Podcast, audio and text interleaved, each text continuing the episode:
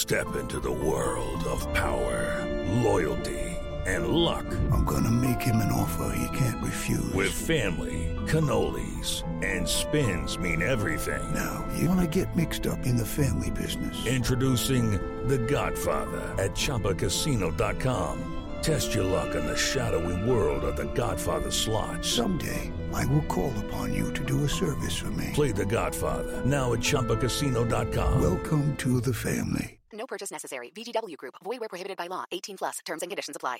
Hey, folks, I just want to take a minute to ask you to go and rate this podcast. Uh, let the team house know how you think we're doing. Go and rate us on whatever platform you're listening to this on, whether it's iTunes or Spotify or whatever else. Uh, those ratings really help us out, and we really appreciate the feedback to let us know what you like and what you don't like. And uh, if you do like the Team House and you'd like to support us, go check out our Patreon page, and you can actually support the stream as well as get access to our bonus segments and bonus episodes. Yeah, if, if you're going to give us a great review, please do. And if you're going to give us a not so good review, why don't you just send us an email and we'll talk about it. Special Operations, Covert Ops, Espionage, The Team House, with your hosts, Jack Murphy and David Park.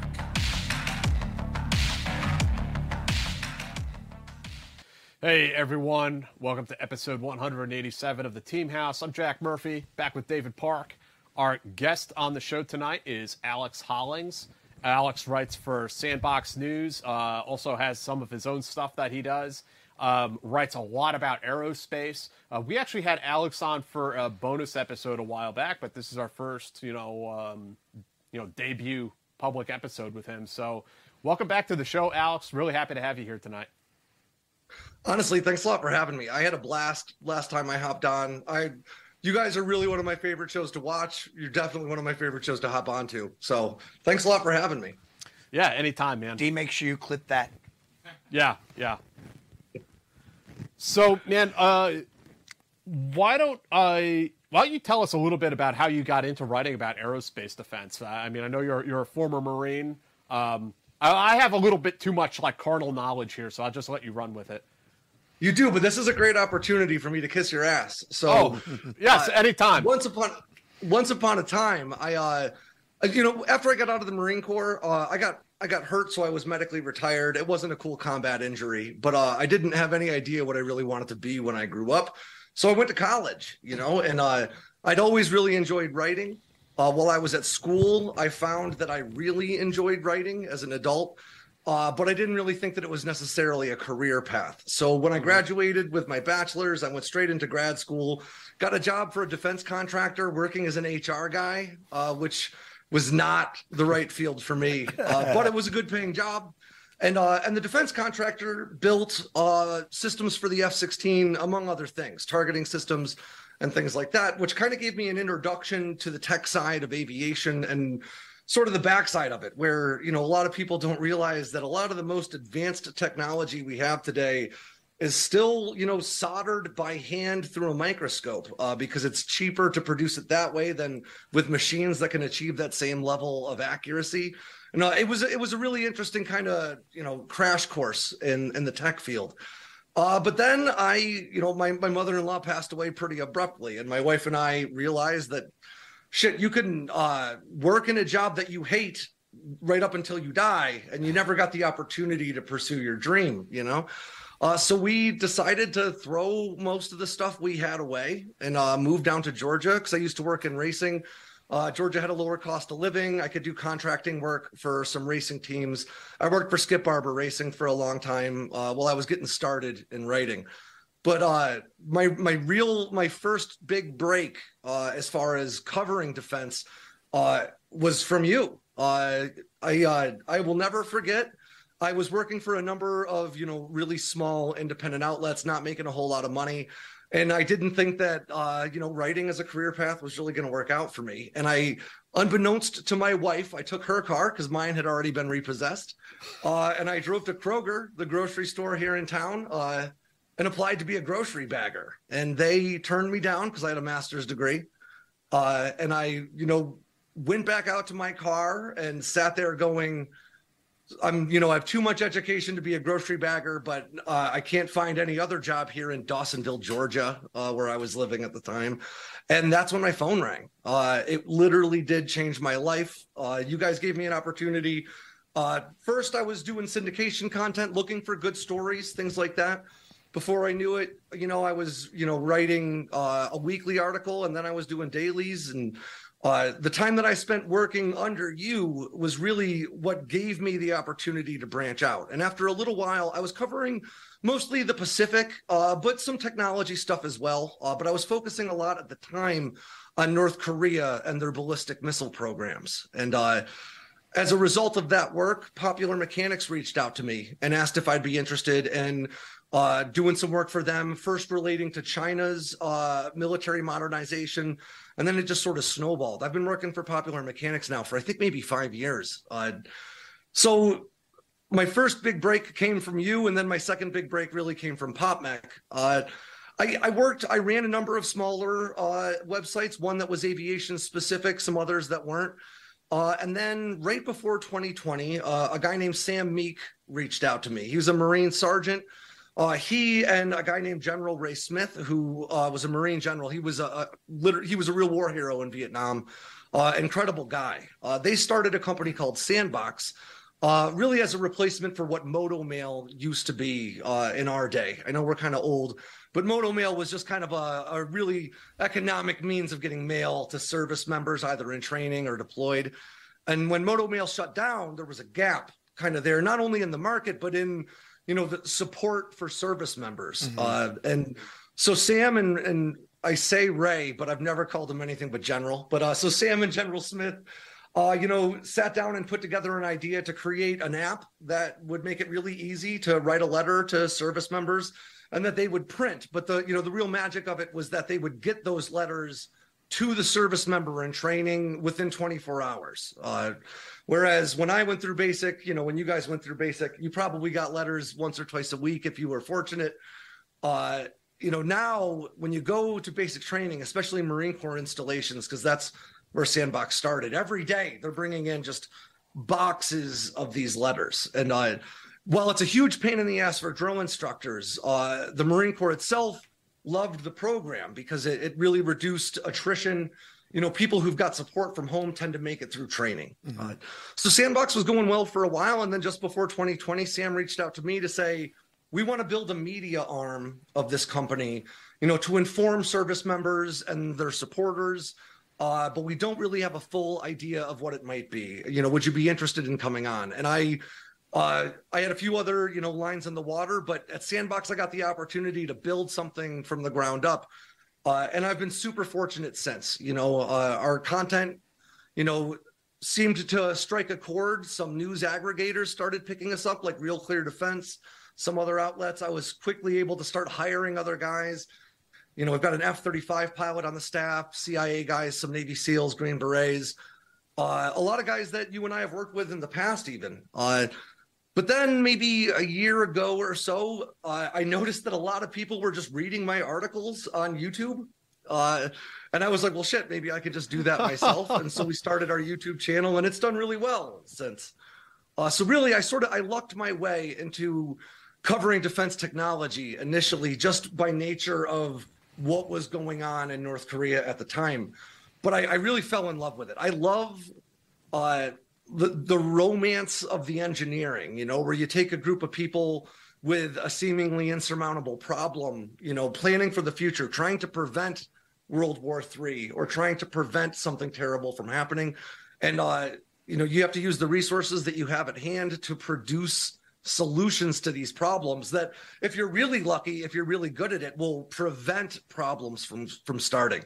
So I in my own way, it's sort of my way of still being a part of the defense apparatus. I get to kind of dig into, you know, the what I consider to be sexy stories that nobody else thinks of, like Dennis Overholser helping to establish what stealth is back in the day at the Skunk Works. Nobody knows his name, uh, but they should, you know, because he, you know, revolutionized the way, you know, air combat plays out.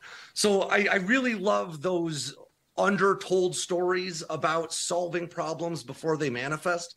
And uh, I'm really lucky that people kind of like my take on it, I guess. Alex, I mean, you go, I mean, in my opinion, you go so far above and beyond like what a journalist does because you really love this topic. And you, like, were you a kid who built model planes? As you know, like, th- this is, you're like an aficionado in addition to being a, a journalist, right? Honestly, that means a ton. But yeah, I, uh, I, I am a tremendous nerd, uh, first and foremost, which helps.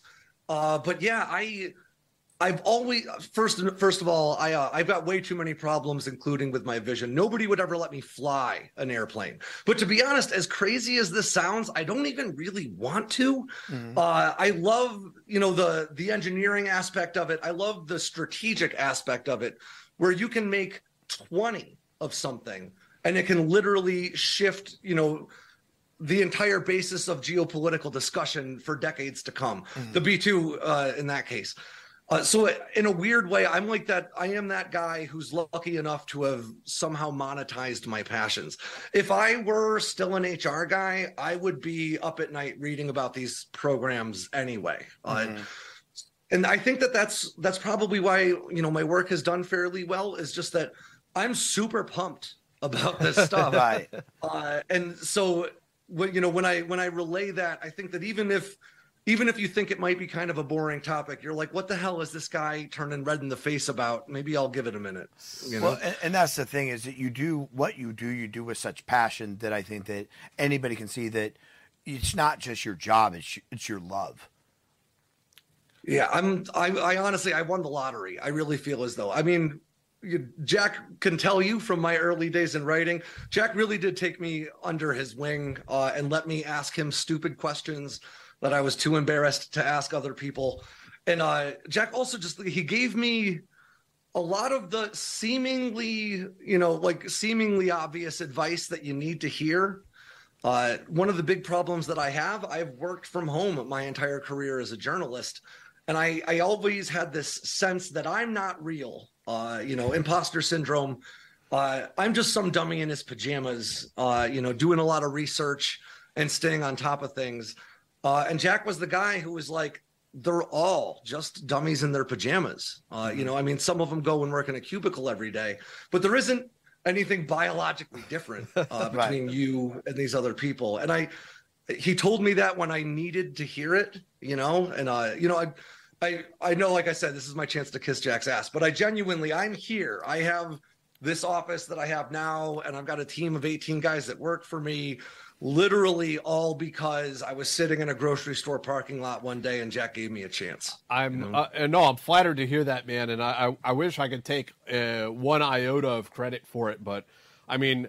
I, apparently, I said some things to you that were meaningful. I'm happy to hear that because I feel I feel like I didn't really do anything, and uh, you were just a writing machine, and I, you were not somebody that I recall ever having to supervise in any shape or form. You just took the ball and ran with it, and uh, so, yeah, I, I, feel like I really didn't do anything at all. Um, but I'm really happy to see, you know, that, that how far you've come and that you're you're able to do something that you feel passionate about.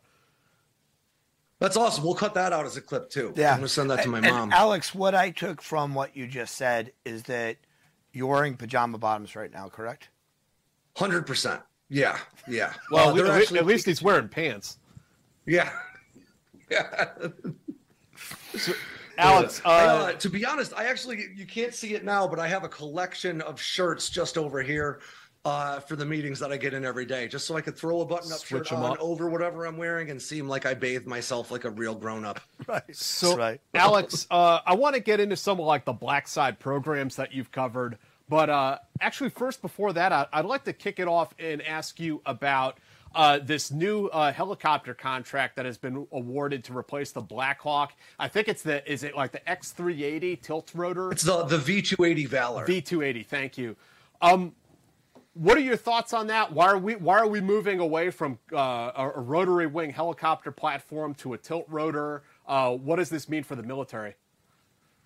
Well, the biggest question that everybody has asked me about the V280 Valor is is it going to have the same problems that the V22 Osprey did? You know, uh, a lot of people died working the kinks out of the Yes. V22 Osprey. And it is now statistically a very safe platform, uh, but we're never more than maybe six months out from a V22 crash uh, that, that cost some lives.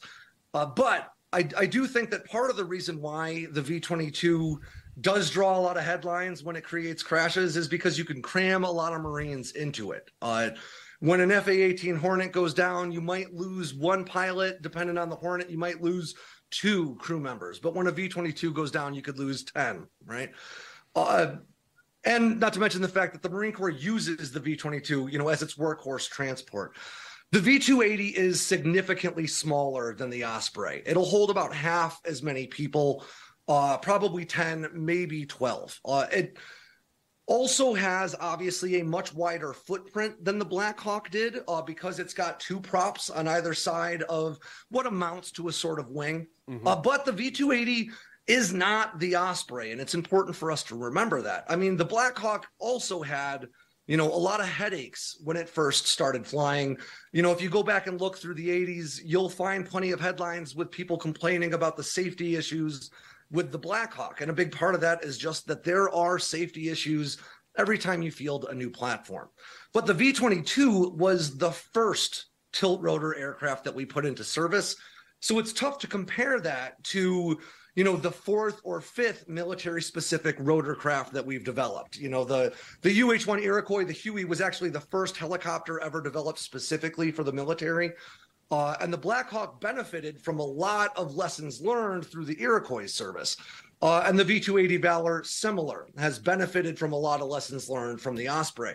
Uh, some examples of that would be that the props are actually connected via a drive shaft. So if you lose an engine uh, it'll actually keep spinning that prop at a reduced rate off the power from the other engine to give you the ability to make an emergency landing. Uh, it's also important to note that the V280 does have a much wider footprint than the Blackhawk if you put them next to each other. But if you park the V280 perpendicular to the Blackhawk with its two props lined up this way, it's actually not that much larger a footprint than the UH60. Uh, how good will it be? To be honest with you, I don't think anybody can say that they know. I think part of the reason why the V281 was that its competitor uh, from Sikorsky, I'm blanking on the name now, uh, they were having a lot of troubles with the transmissions and with the design of the propeller blades themselves. So even to this point, it's got fewer hours logged in the air than the Valor does. The Valor has just already proven to be more reliable than its competition uh, for the contract. But it's important to remember that we're talking about a platform where there is one flying prototype right now that's logged fewer than 300 hours, you know? So it's tough to make long term assertions about how capable it will be.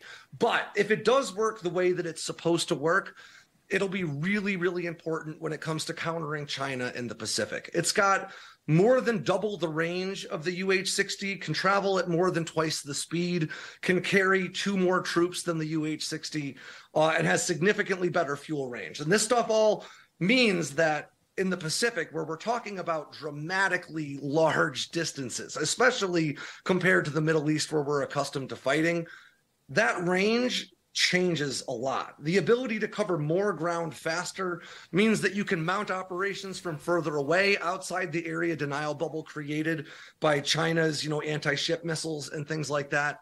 Uh, and still conduct the kind of operations that we're accustomed to conducting, especially within the Army.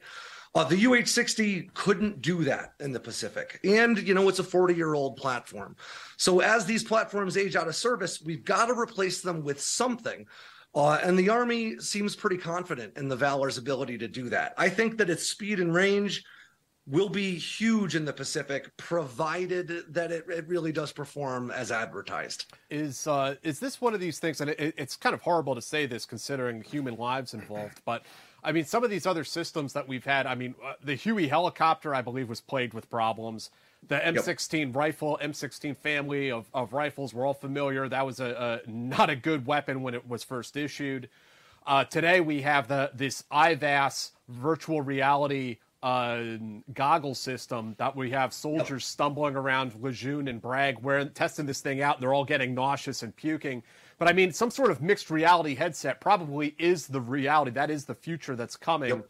But we have to go through this period of time where you know our soldiers are stumbling around Fort Benning, getting dizzy and vomiting as they, as they perfect and, and redesign the system. I mean, are, are we going to go through that with this uh, with this aircraft as well?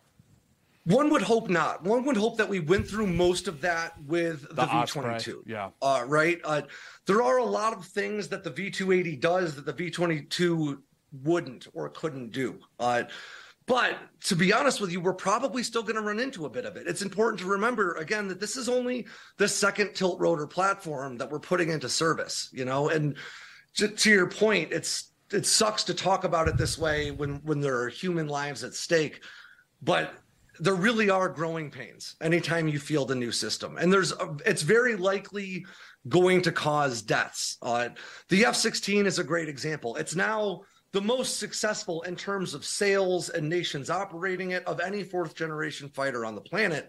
But when it first was flying people called it the lawn dart because it kept just spiking into the ground and killing pilots uh, now, today, the F 16 is a workhorse platform not only for the U.S. Air Force, which operates something like 2,000 of them, but there are, you know, 20 plus other countries that rely on the F 16 every day as their, you know, everyday driver for combat air patrols and things like that.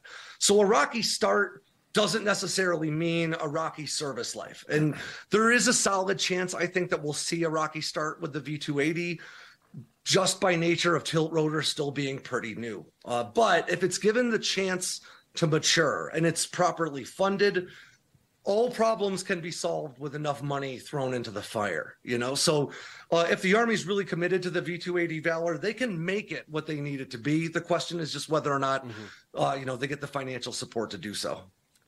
Dave, you want to hit VPN? Yeah, so we uh, we're gonna take a quick break for uh, one of our sponsors, um, or both of them. I'm not sure, but anyway, uh, for some of you guys know that I recently got, got into cybersecurity about a year ago, and one of the things I learned is that your traffic is never private, and it's fine if you're working out of your house, but if you go to a coffee shop, if you're traveling through an airport, there are pretty much anybody who knows what they're doing can intercept your traffic.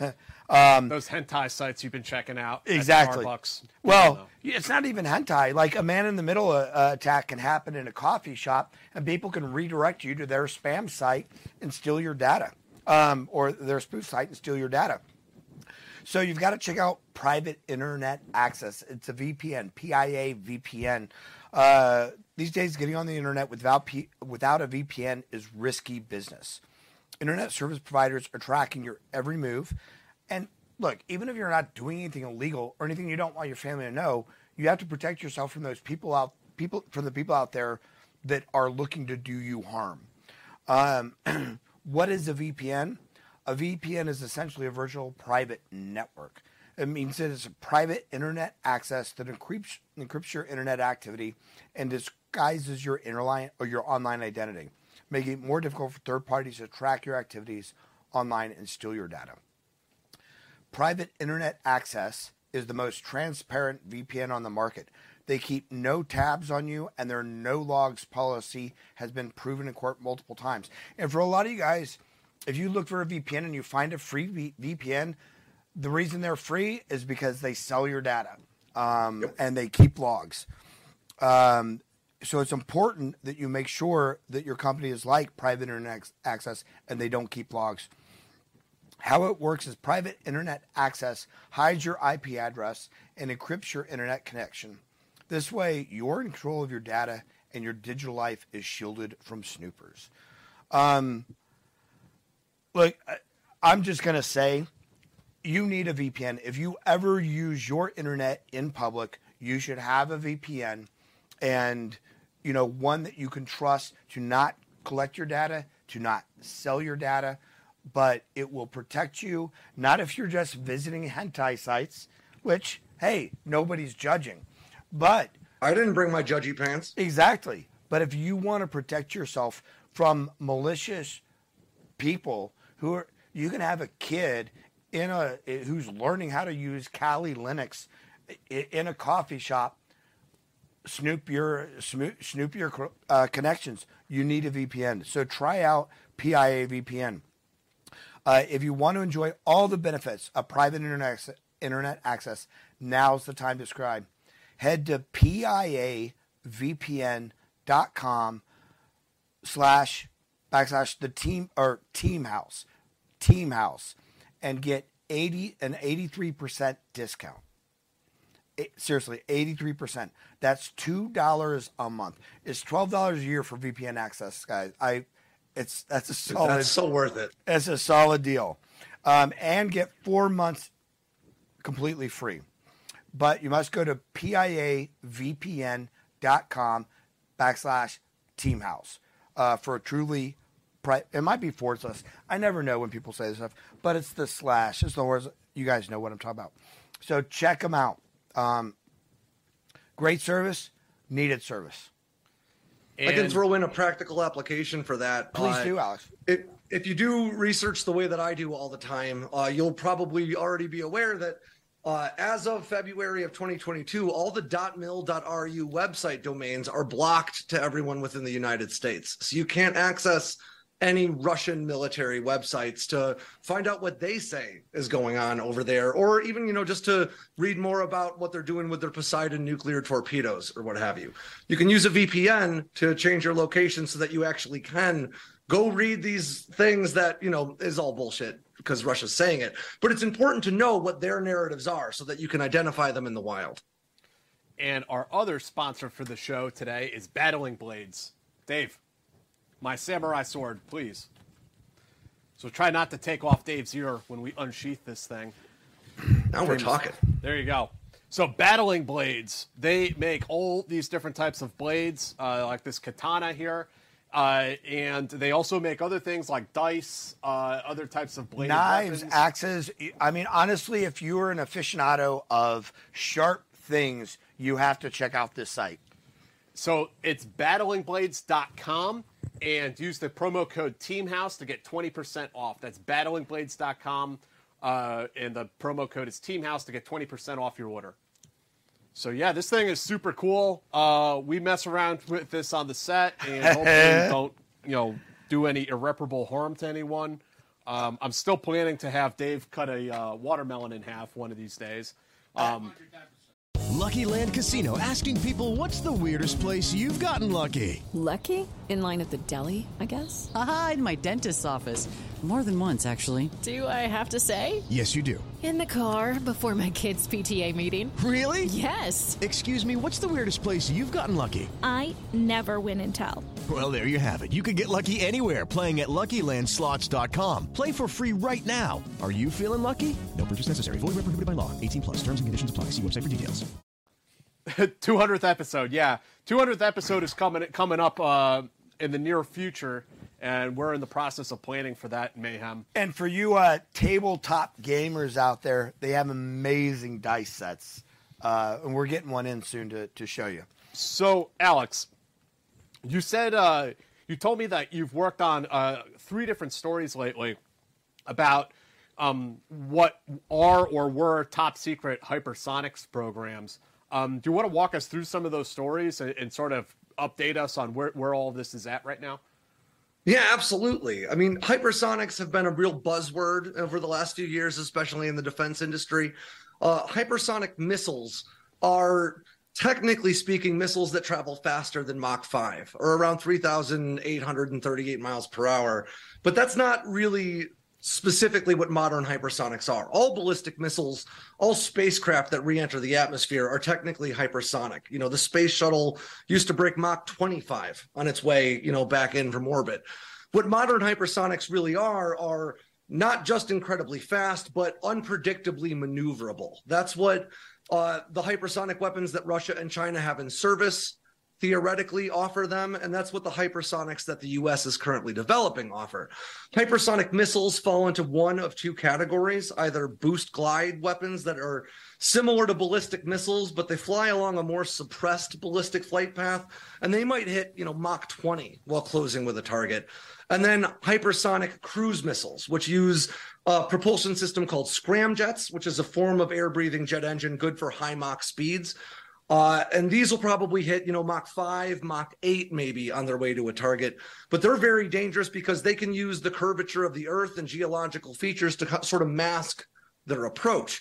But the problem with hypersonic missiles is that they are immensely expensive. Uh, China and Russia both have boost glide weapons in service, but they're both deterrent weapons. Russia's is the Avangard, which is a nuclear weapon that's launched from their RS 28 Sarmat ICBM. So their hope is never to use it. Uh, China's DFZF is launched from their DF-17. It's a an intermediate range ballistic missile. It is specifically designed to engage American aircraft carriers at potentially, you know, four digit ranges.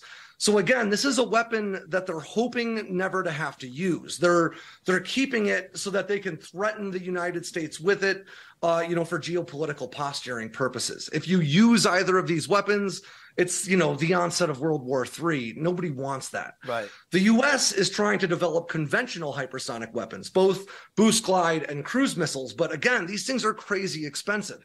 The DoD estimates that they're going to run between 89 and 106 million dollars a missile, which is just useless for most applications. There's real value there for taking out an aircraft carrier. A $14 billion investment, throw a $100 million missile at it, sure.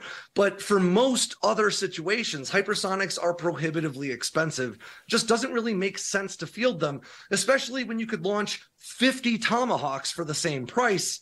And no matter how good the enemy's air defenses are, 50 Tomahawks are going to saturate the air defense system and a bunch of them will make it through.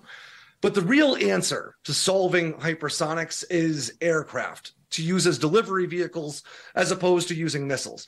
Like you could develop this exotic scramjet propulsion system just to embed it in the foundation of a bad guy's house doesn't make a ton of sense. But if you produce what's called a combined cycle turbofan scramjet, that's a basically a traditional jet engine that you'd find in a regular fighter aircraft married to a ramjet or a scramjet that's good for higher Mach speeds. By combining those two together, what you do is you create an aircraft that can take off and land using that turbofan, just like any other aircraft. But once it breaks Mach 2, Mach 2.2 or so, where turbofans are no longer very efficient, the scramjet can take over and propel it up past Mach 5. You guys uh, you know, probably saw the Dark Star and Top Gun Maverick was a very realistic depiction of what a combined cycle uh, turbofan scramjet propulsion system would be like. You saw, you know, Maverick adjust the throttle and Yep. hit a button, and you saw the air bypass flip up Yep. for the air to start going through to the scramjet. So that's not fiction. Uh, you know, and obviously the Dark Star featured in Top Gun Maverick was actually built by Lockheed Martin Skunk Works. Uh, you know, and, and which was a great marketing play for Lockheed, but uh, may have also been a bit of misdirection uh, in favor of actual programs that are going on.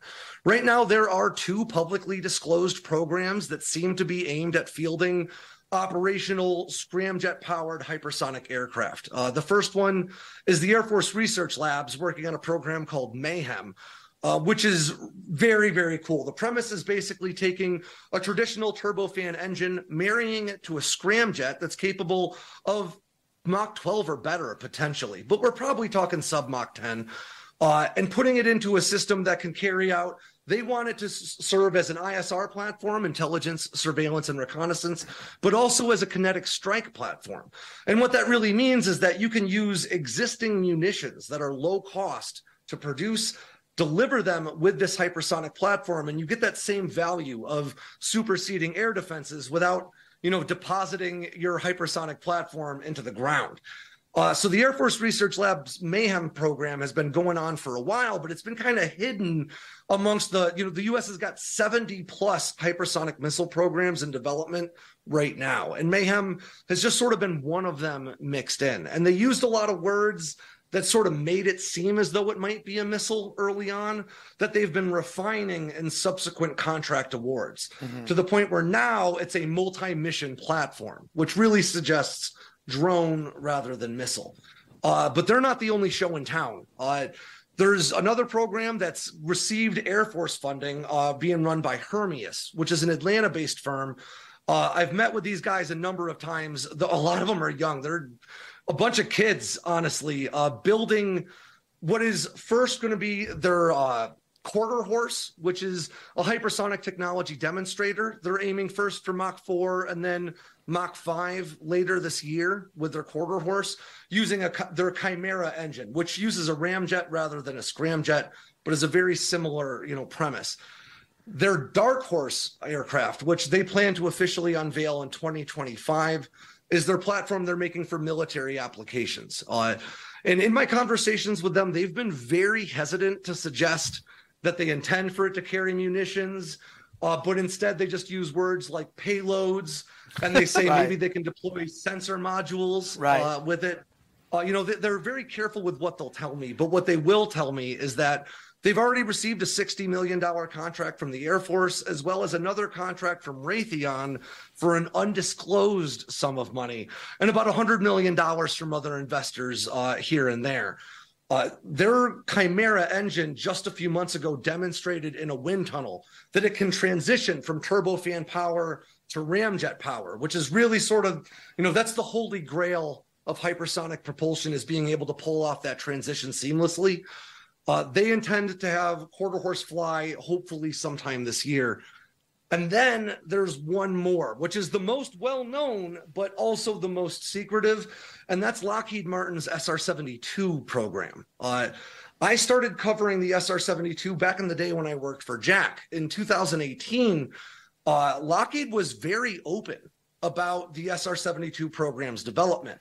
You know, it's to be a successor to the SR 71, which a legendary Mach 3 aircraft. People often call it the fastest aircraft ever. It wasn't, but it was the fastest jet, the fastest air breathing aircraft. Uh, the SR 72 also looks to be a combined cycle turbofan or turbojet scramjet propulsion system. And the reason why I think that it's probably the most mature is because back in 2017, Aviation Week reported on people seeing what they thought was an SR 72 technology demonstrator flying around Palmdale, California, which is where Skunkworks is located. It's also where, you know, Northrop Grumman recently unveiled the B 21 Raider, uh, the Air Force's Plant 42. There's a lot of secretive stuff uh, that goes on around Palmdale. So when Aviation Week reached out to Lockheed Martin about it, they effectively acknowledged it and said they're aiming for a hypersonic platform that'll be able to outrun air defenses the way the SR 71 once could. In 2018, very early, I want to say in January, late January, early February, one of Lockheed's VPs, you know, went to an event in Florida, put up a picture, a render of an SR 72 behind him on the wall, and said in no uncertain terms, you know, this is flying, it's working, we've got reliable engine starts. Uh, this platform is moving towards service. On their website, they said they think they could have it in operational service by 2029.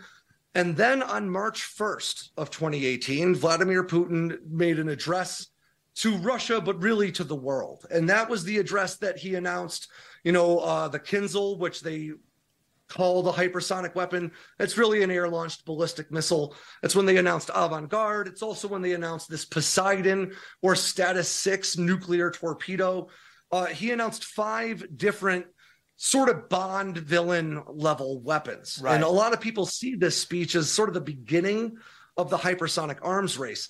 And if you go back on the Wayback Machine in the Internet Archive, you'll find that Lockheed Martin pulled down their SR 72 webpage and scrubbed their page of any mention of it the day after that speech, uh, which really sort of suggests that this program that was, you know, front facing and Lockheed funded probably became classified and DoD funded right around the time that Vladimir Putin said, we're putting hypersonic weapons into service. So was was the SR seventy two up until that point? It was a purely a commercial project that Lockheed was hoping the government would buy, that they could get a demonstrator. Okay, and then and then after Putin's uh, scary speech, the U.S. government like, "Oop, we got that.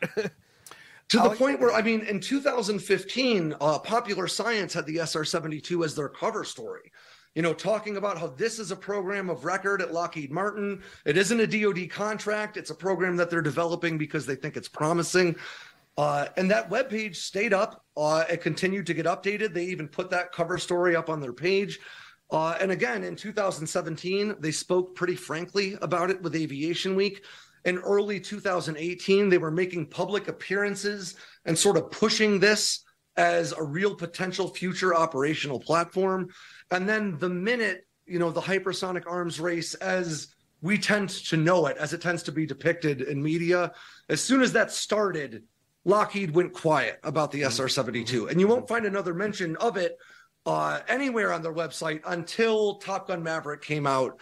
Uh, and they mentioned it slightly in reference to Dark Star, which does look a lot like what the SR 72 renders for, that were released starting in like 08 and on through 2018 looked like uh, very much. In fact, uh, when the first trailers for Top Gun Maverick dropped, you know, and then it waited three more years to be released, you know, I wrote a story that said, it looks like Maverick's flying the SR 72. You know, we didn't know what it was called yet. Uh, so it seems very likely that they already had technology demonstrators flying uh, for this combined cycle scramjet propulsion system. On their website, they said that they were working with Aerojet Rocketdyne to produce this engine, which, as far as engine manufacturers in the United States go, that's your probably your best bet if you're trying to develop this new exotic sort of propulsion system. Uh, the reason why scramjets are so tough to operate, I'll see if I can explain this briefly, but turbofans like the F 100 and the F 15, uh, they're using the F 100 as the core turbofan for Hermeus's Chimera engine as well. Uh, they basically work by having a big compressor fan suck air in, and then a bunch of compressor fan stages compress that air.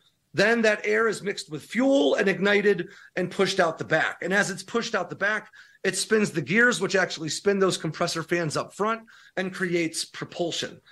Those are very effective engines up to a certain speed. You can use afterburners to push it up past Mach 2, but afterburners are really inefficient. It's effectively just dumping fuel into your exhaust Okay. to create some extra propulsion. So a scramjet, on the other hand, has no compressor fan. It has no moving parts whatsoever. Scramjets can't work from a dead stop like a turbofan can because it doesn't have that fan. Mm. But once you're moving fast enough, the pressure of the air flowing into the scramjet is enough to create the compression it needs for ignition. And because there are no moving parts and nothing to impede that airflow, scramjets might be worthless below Mach 2, but they're very, very efficient from Mach 3 up past potentially Mach 18, NASA thinks, maybe even higher. The problem with scramjets, though, is that you need another method of propulsion to get them fast enough to operate. So today's scramjet-powered missiles use a rocket, uh, you know, a single-use rocket, to get them to altitude and to speed before the scramjet can kick on. Uh, these combined cycle engines use a turbofan so that you can take off under turbofan power, fly at hypersonic speeds, but importantly, then slow down and land again under turbofan power, a completely reusable platform. It takes hypersonics away from being way too expensive to use and makes them everyday practical. Uh, and that is really important, not just for defeating air defenses, but also for overcoming the tyranny of distance. You know, when you're talking about huge distances in the Pacific or supporting special operations troops in places like Africa, an MQ-9 Reaper, you know, is not a very fast aircraft. It does 130 miles an hour. Uh, if you need to get a Reaper on station, you better hope it's already there. Otherwise, it won't get there until the fight's over. We saw that firsthand in Niger a few years ago. But with a platform that can deliver ordnance traveling at Mach 8, uh, it can cover a huge amount of distance in a very short period of time and deliver life saving munitions for close air support, conduct ISR in places where satellite coverage is limited, uh, or, you know, as Hermeus's uh, COO, uh, Skyler Shuford told me, deploy sensor nodes to get a communication system back online if it's brought down by enemy contact. So stealth was really what ended our love affair with going higher and flying faster. The SR 71 famously outran something like 4,000 missiles uh, over its career. Wow. Uh, Brian Shul tells a story that may be apocryphal, but he says he got his SR 71 up over Mach 3.5, which is about 500 miles per hour faster than a round fired by an M16. This is crazy fast. Yeah. The SR 72 and these other platforms are looking at being twice as fast, if not faster. so, I, I have a couple of questions. So, what does you said this hypersonic arms race? What does that look like? Because we're used to the nuclear arms race. What does that look like? And what does it look like for America to lose that arms race? So the first thing I want to say, and you know, if you Google my name, you will find articles with headlines that say things like America's losing the hypersonic arms race. At some outlets, I didn't write those headlines.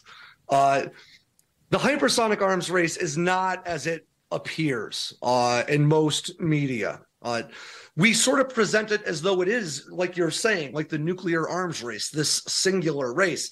But it really isn't. It's three different races with three very different finish lines. Uh, as I mentioned before, China and Russia both have deterrent hypersonic weapons in service, but they have a number of others in development. Russia's Zircon is a scramjet powered cruise missile that they plan to mount mount. They plan to fire from their Belgorod submarine as well as their new attack submarines.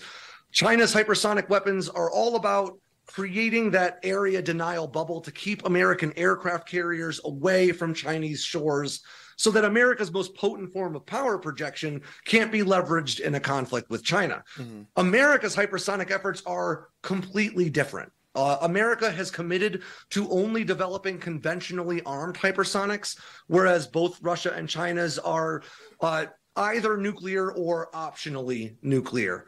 So the US says we're not going to put nuclear warheads in our hypersonics. I met with some of the VPs working on hypersonics for Lockheed Martin and I asked them about that directly and they wouldn't answer me. Mm-hmm. so maybe down the road we could see it as a nuclear delivery method. Mm-hmm. But the real problem that hypersonics pose is different for each nation because the way you would leverage them is different based on doctrine. So if America, for instance, were to field a hypersonic weapon like Avant Garde, it wouldn't do us any good. Uh, America's nuclear arsenal is already more than capable of overwhelming Russian air defenses and making landfall wherever we want it to. Mm-hmm. So, to develop and field a weapon like Avant Garde would really just be a publicity stunt. It would be a race for headlines.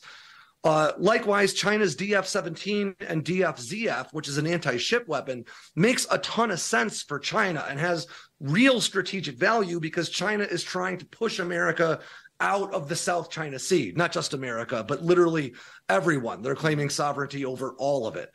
America is looking for weapons that we can use in a variety of conflicts right now, not just as a deterrent weapon, but also as a conventional weapon. You know, uh, conventional prompt strike was one of the first hypersonic weapons we started working on. Uh, the idea initially was sort of like tomahawks, but much faster. Because of the huge costs associated with it, though, that just doesn't make a ton of sense. So, to answer your question, what does losing look like?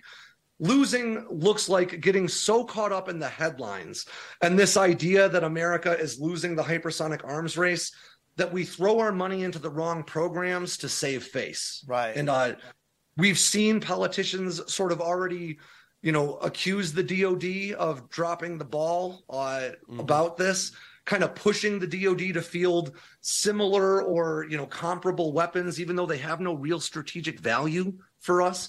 So losing the hypersonic arms race, in my opinion, would be so being so caught up in wanting to win it that we fail to field weapons that actually meet needs we have within our defense structure. So there's, you know, a, can there's act- a aspect of like the Star Wars program in it that we baited the Russians into blowing money on stuff they couldn't keep up with.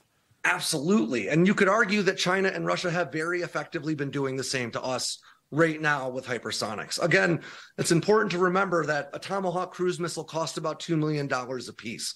So if one hypersonic costs 106 million, you could throw 50 Tomahawks at the same target and get the same outcome. Right. You do have the problem of volume. You we can't rearm our destroyers with Tomahawks at sea. They have to go back to port. Uh, so, you know, getting that much firepower out there to a target is a question. But if we're talking about money, even with the US's massive defense budget at $100 million a missile, that's a good way to, you know, spend yourself into losing a fight. And then what is what is ISR? You you know, uh, intelligence surveillance reconnaissance. What does ISR look like at hypersonic speeds? Like, how does that work? It's a great question, and honestly, I don't have a great answer. Uh, the same way, to be honest with you, deploying munitions at hypersonic speeds is a huge engineering undertaking as well. Uh, however, uh, ISR theoretically would be the easier of these two jobs. Uh, it really just comes down to the fidelity of your cameras and the other sensors that you've got on board and what your intended outcomes are. Uh, so, what's cool about using an aircraft like maybe Mayhem for that is that the Air Force is pushing really hard for modularity in all of its systems, including NGAD, which is the next generation fighter. The idea there being that you can swap payloads. Uh, Mayhem, it's very specific in the contracting documents that it wants modular payloads that you can swap in and out.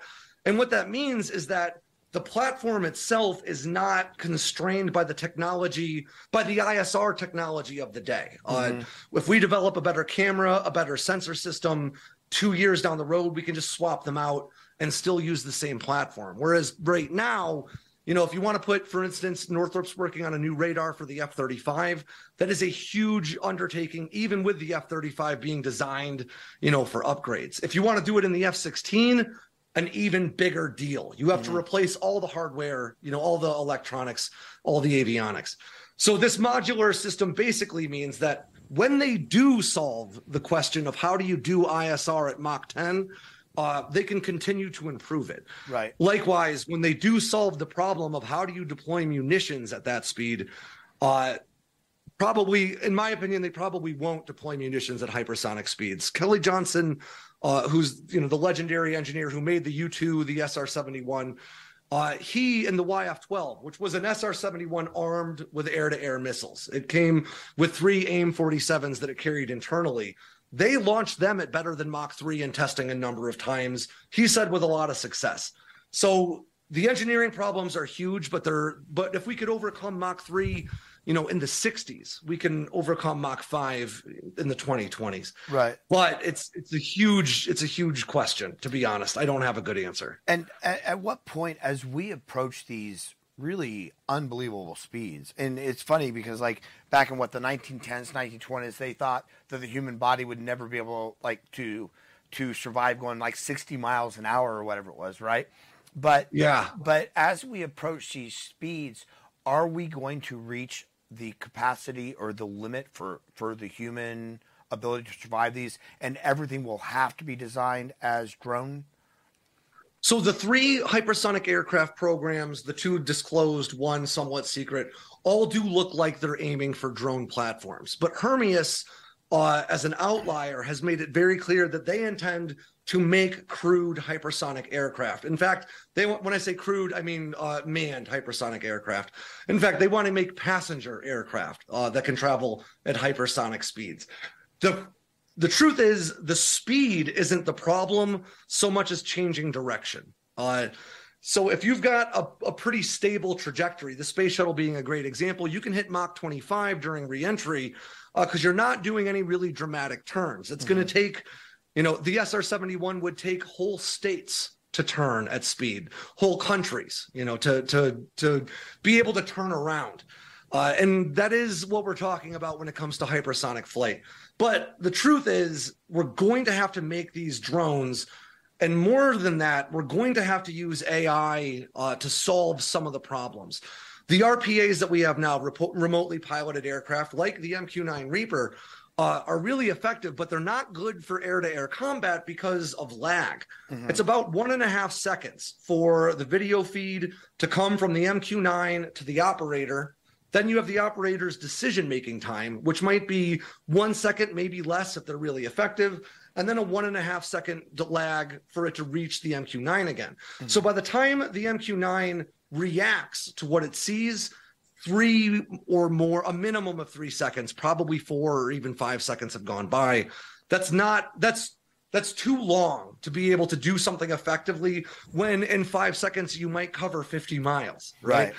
But so we're going to have to use AI decision making to support what these platforms do. We're going to have to be able to say, I want you to do this.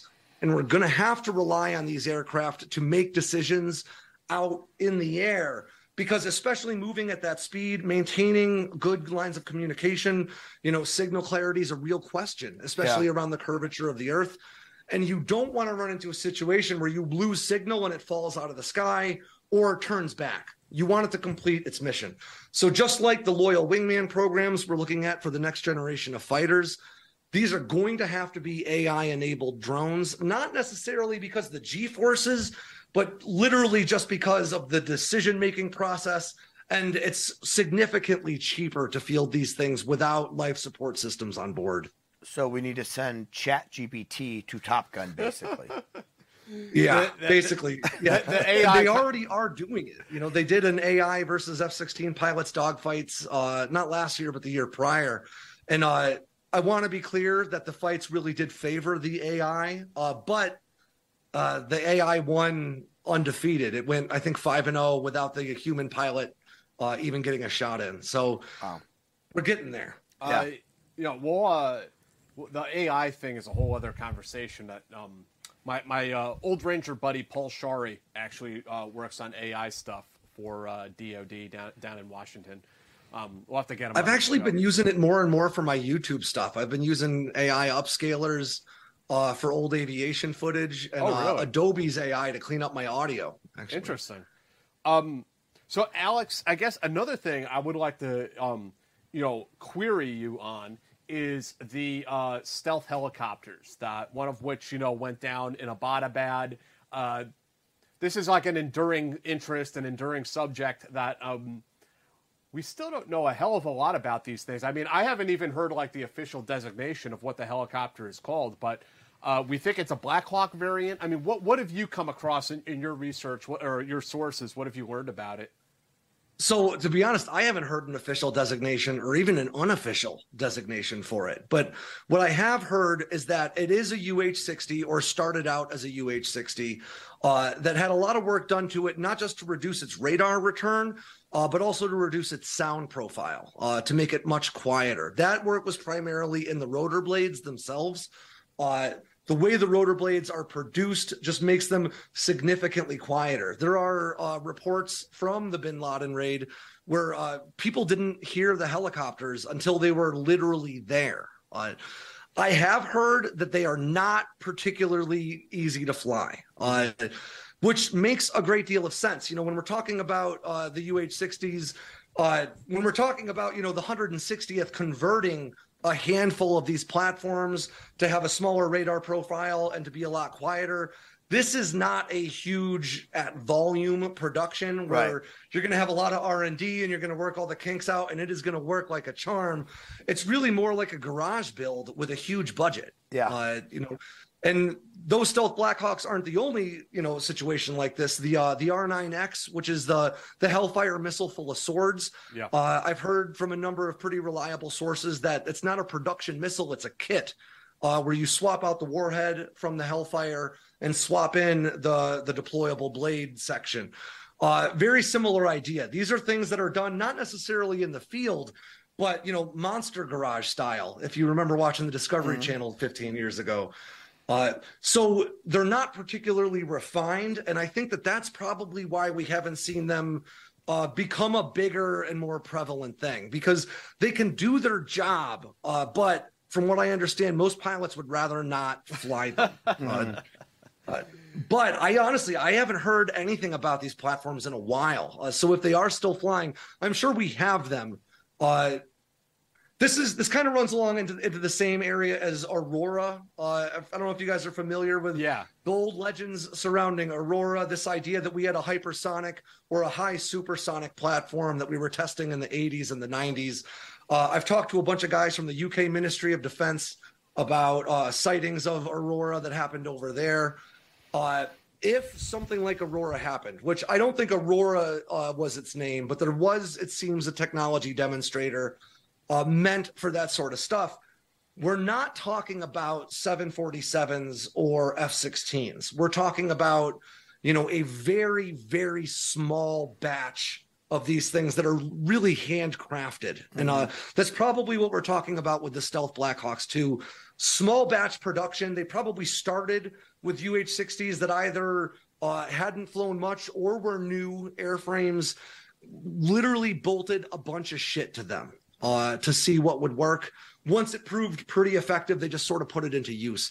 But uh, I think that it's more likely that we'll see a much more refined version of a stealth platform, a stealth rotorcraft emerge later on, maybe as a result of the V 280 Valor. Uh, but what I do know about those stealth Blackhawks is that I don't know much except that pilots don't like them.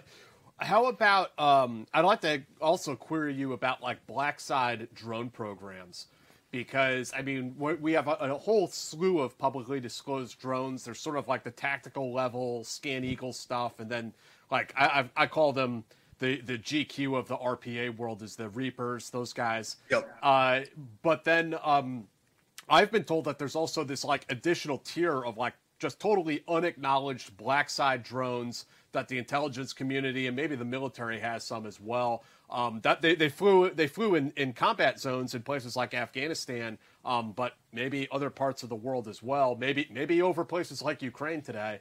Um, I was just wondering uh, what you've come across in your research on that. I would say this is this is one of those things that you know I can't tell you that I have a, a source that I can cite to confirm it, uh, but all but certain. Uh, you know, the RQ 170 and the RQ 180 are both still very secretive platforms. The 170 people called the Beast of Kandahar for a mm-hmm. while because they saw it flying before anybody really knew what it was. The I think that we probably see because occasionally you'll see an RQ 180 sighting on Instagram or something, but it, for all we know, it's not. And what I mean by that is there are lots of different ways to field a black triangle in the sky. And it's very difficult when you're looking at the sky right. to assess scale of it. You know is how big is that? How you know what which one is it? How how can you determine between an rq170 and an rq180 or maybe even a b2 depending on the angle that you're at from it? And that creates tons of room for plausible deniability for triangular you know stealth platforms. Uh, and the nature of these reconnaissance aircraft makes them really well suited uh, to be these just a black triangle that you can kind of hide amongst the others. You can field as many of these as you want with as many different payloads as you want because they're intended to fly very at very high altitude, usually under cover of darkness. And if anyone does see it, more most people wouldn't be able to differentiate it between one and the other. And because of that, we've probably got a lot of very stealthy drone platforms, uh, especially for things like high altitude reconnaissance and stuff like that, that uh, that we haven't disclosed or acknowledged yet. Uh, a lot of people talk about, I think, what well, I'm blanking now, the TR3 or whatever. Uh, it was along with the Aurora Legends. It's this idea of a giant black triangle, mm-hmm. Uh, and you can find pictures online that may be doctored, but look like a very big triangle with you know uh, contrails coming out the back but how would you know if that's just a painted RQ180 or right. if this happens to be something different? So I think that it is all but certain that we have got a veritable fleet of different unmanned aircraft that we can use for a whole variety of things, including strike missions, because it wouldn't be that expensive to field. And it's important to remember that America's black budget floats at around $65 billion a year.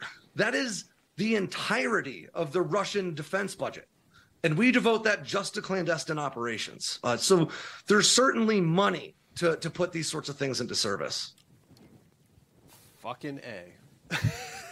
you know, it's interesting because you mentioned that uh, the uh, the company that you said was uh, like a, bunch, a lot of smart kids. You know, basically Hermeus. Hermeus, yeah. right? Where these? I mean, where are these kids coming from? Right? Like that? Like how are it's amazing to me, and it needs to be celebrated. But where are they coming from? So I have a theory on this, uh, and it, and it's sort of tied to time frame. Back in the '70s, uh, it was a really exciting time to be an airplane nerd. I, I wasn't around yet, but you know, in the 70s, we got the F 16, the F 14, the F 18, the F 15, the F 117 came in the early 80s.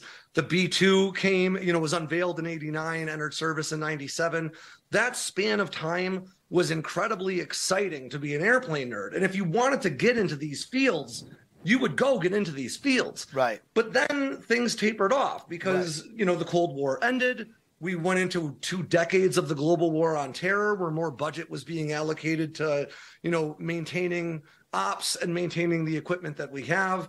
And it became a lot cooler to be a badass operator than it was to be an airplane geek. Right. Now, however, we're skewing back into that great power competition. And as luck would have it, it came right on the tail of the private rocket industry starting to take off.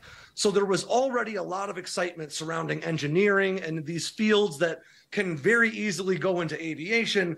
And people who might have wanted to go work for SpaceX when they first started school are now graduating and they're seeing huge opportunities over at Lockheed Martin, where they've got a huge new facility where they're building who knows what. And over at Northrop Grumman, where they've got potentially 100 B 21s to field, not to mention NGAD, which nobody knows who the prime contractor is going to be. I'd imagine they'll all get a big bite of it.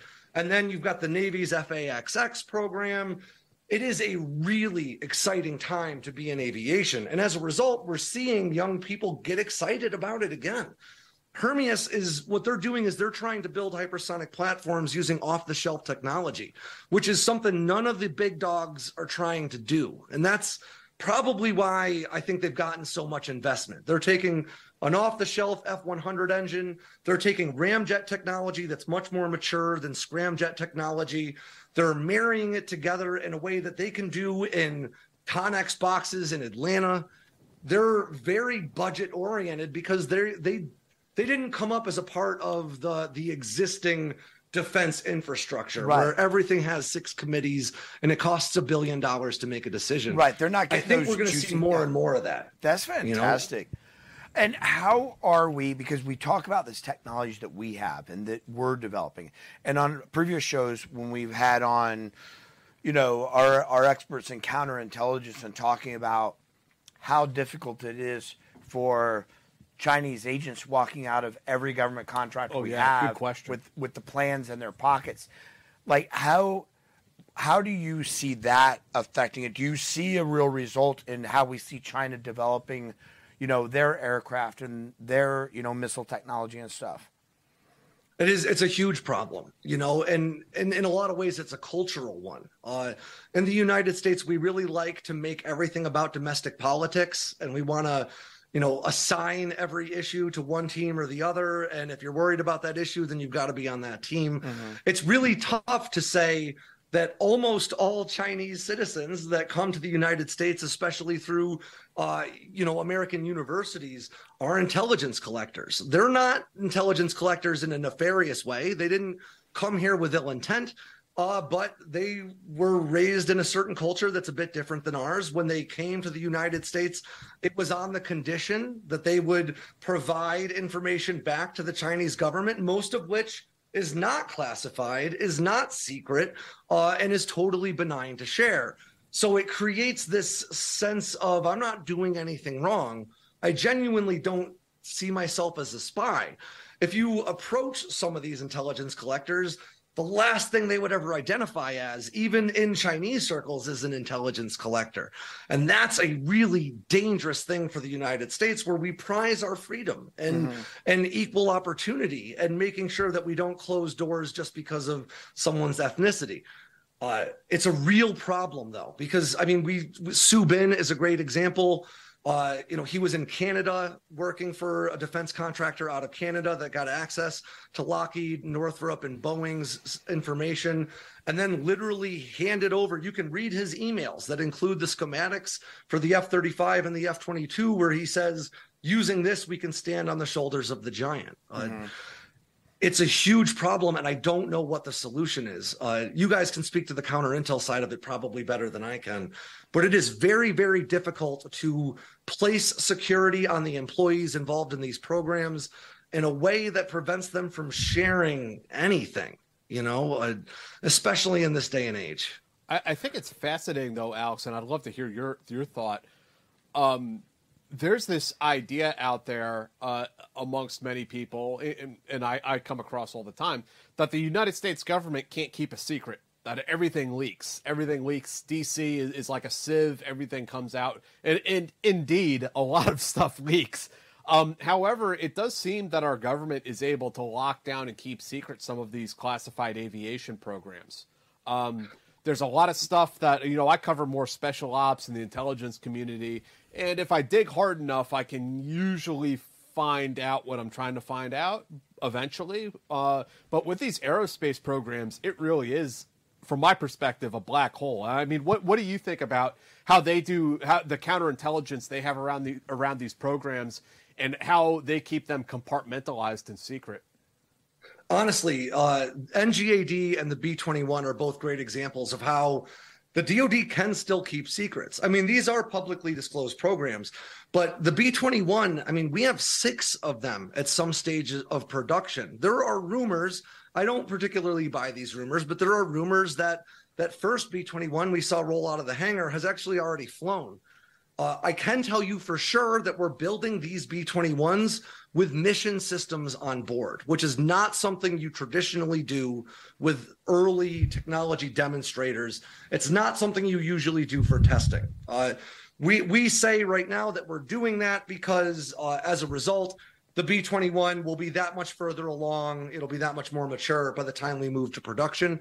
I think that it's far more likely that a lot of the technology we're seeing in the B 21 has already been flown in some of those undisclosed drones we were just talking about earlier. Uh, so I think a lot of the technology, a lot of the new technology you won't find in the B 2 that you will find in the B 21 has already seen the sky somewhere, if not in a B 21, in something else, in something unmanned. Uh, the fact that nobody got a good picture of the B 21 before the unveiling the fact that at, the unveiling we only saw what they wanted us to see speaks volumes. Uh, when the B 2 Spirit was unveiled in 1989, they tried to do the exact same thing they did this time. They only invited certain people to the unveiling. Uh, you know, they put all of the crowd in a very specific place with serious security, including a UH 1 Huey with a door gunner circling overhead to try to keep everybody from getting a look at anything other than head on. And Aviation Week hired a guy with a Cessna to fly right over it and take a bunch of pictures of the back of the aircraft that they published the next week. Uh, their argument was that Russian satellites can see it, so why can't we? Mm-hmm. Uh, so with the B 21, they didn't roll it all the way out of the hangar, and there were definitely no aircraft flying overhead this time. There was no Cessnas around. Uh, the fact that they managed to keep the B 21 a secret is mind boggling, but more so, the Air Force has already acknowledged that a tech demonstrator for the NGAD fighter, America's next generation air superiority platform, it's going to replace the F 22 Raptor, has already flown and broken records. Uh, nobody has seen it. There's one picture it got published uh, by the War Zone a year or so ago that looks like it could be, you know, a, a Delta Wing tailless aircraft that could be what people think NGAD will be, but none of us know, and that in and of itself is absolutely crazy. Mm-hmm. Aside from the fact that it's going to fly with a constellation of drone wingmen that we also don't know what they'll look like. Mm-hmm. I mean, they could look like the Boeing Loyal Wingman or the Kratos Valkyrie or like none of that. Uh, that's crazy because we know these programs are already being funded. We know the buildings that are putting them together in. So when you think about special access protocol programs, where, for instance, some of the higher level SAPs are verbal only. You don't write anything down. There are definitely, especially small batch programs like those Stealth Blackhawks, uh, that are going on right now. Again, $65 billion is a lot of money to build a lot of weird stuff. Mm-hmm. So we're the US can definitely keep secrets when it's really invested. The problem is when they become programs of record. Uh, the F 35 is a good example. As soon as it becomes a program of record and we have a lot of transparency because of our form of government, you create opportunity for espionage. Mm-hmm. So we can definitely keep secrets right up until we've got to let everyone in the room. Uh, and at that point, to be honest, just America's approach to you know having some degree of transparency hurts us. Yeah, yeah, like a, a, a SAP that only like thirty five people in the entire world are read onto. It's a hell of a lot easier to keep secret than you know, um, then yeah, then then a than a uh, production floor at, at, Boeing, right? Or, or yeah, or, or, they've literally got sixteen fighters being right. assembled at or, or let's or, let's say a, a operation. You know, if something goes operational where something there's actual actions taking place. And there's all this logistics and intelligence support, and something goes bang, especially when something goes bang, it's much harder to keep that secret. You know, and that transparency hurts us in a lot of ways. Uh, one that comes to mind is there's a lot of talk online about how good Russian air defense systems are. You know, even now, a year into this fight in Ukraine, with Ukraine's Air Force still operating, you will find people vehemently arguing that the S 400, the S 500 especially, are these impenetrable air defense bubbles. They're not. I mean, they they do appear to be rather effective, but the S 400, the S 500, they use the Nebo M radar, which is a combination of multiple radar arrays. But regardless, it's limited by line of sight. If you don't have control of the airspace, if it's not networked to AWACS, it can't see past the horizon. Uh, but Russia does not disclose testing failures. So, as far as the world's concerned, the S 400 has been tested 10 times and has scored a successful 100%. Right.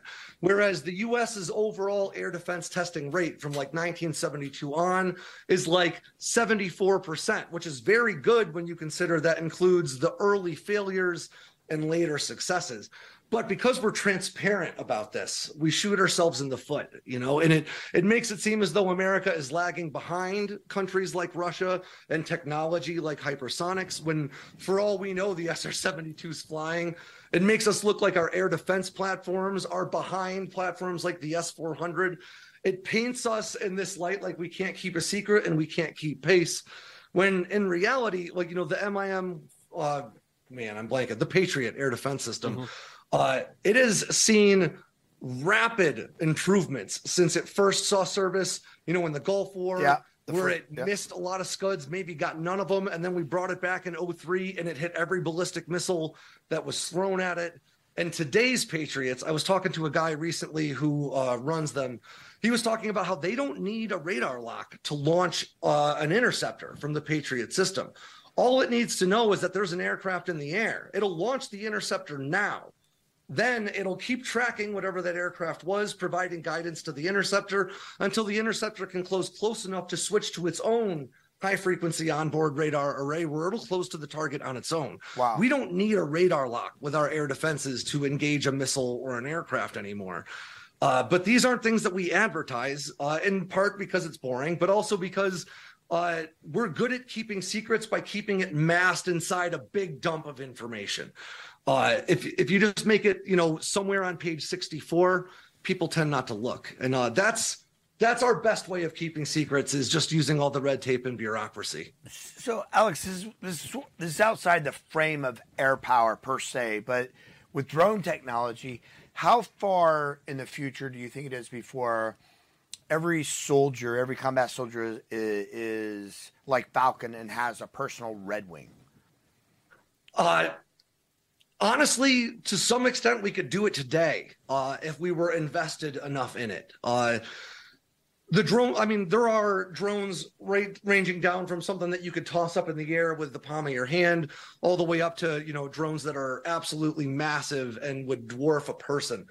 Uh, the question is really where the value would be in doing that. Mm-hmm. I think that what we're probably going to end up seeing, as insane as this might sound, is uh, I know we were talking about this before we went on air.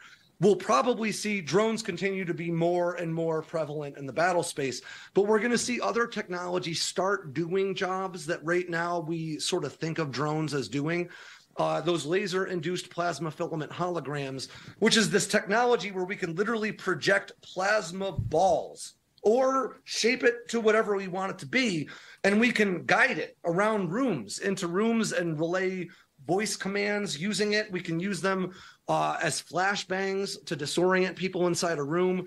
We can feasibly, with a long enough timeline, use them to map cave structures. Yeah. Uh, they're right now using Wi Fi signals to map the interior of buildings and identify people inside.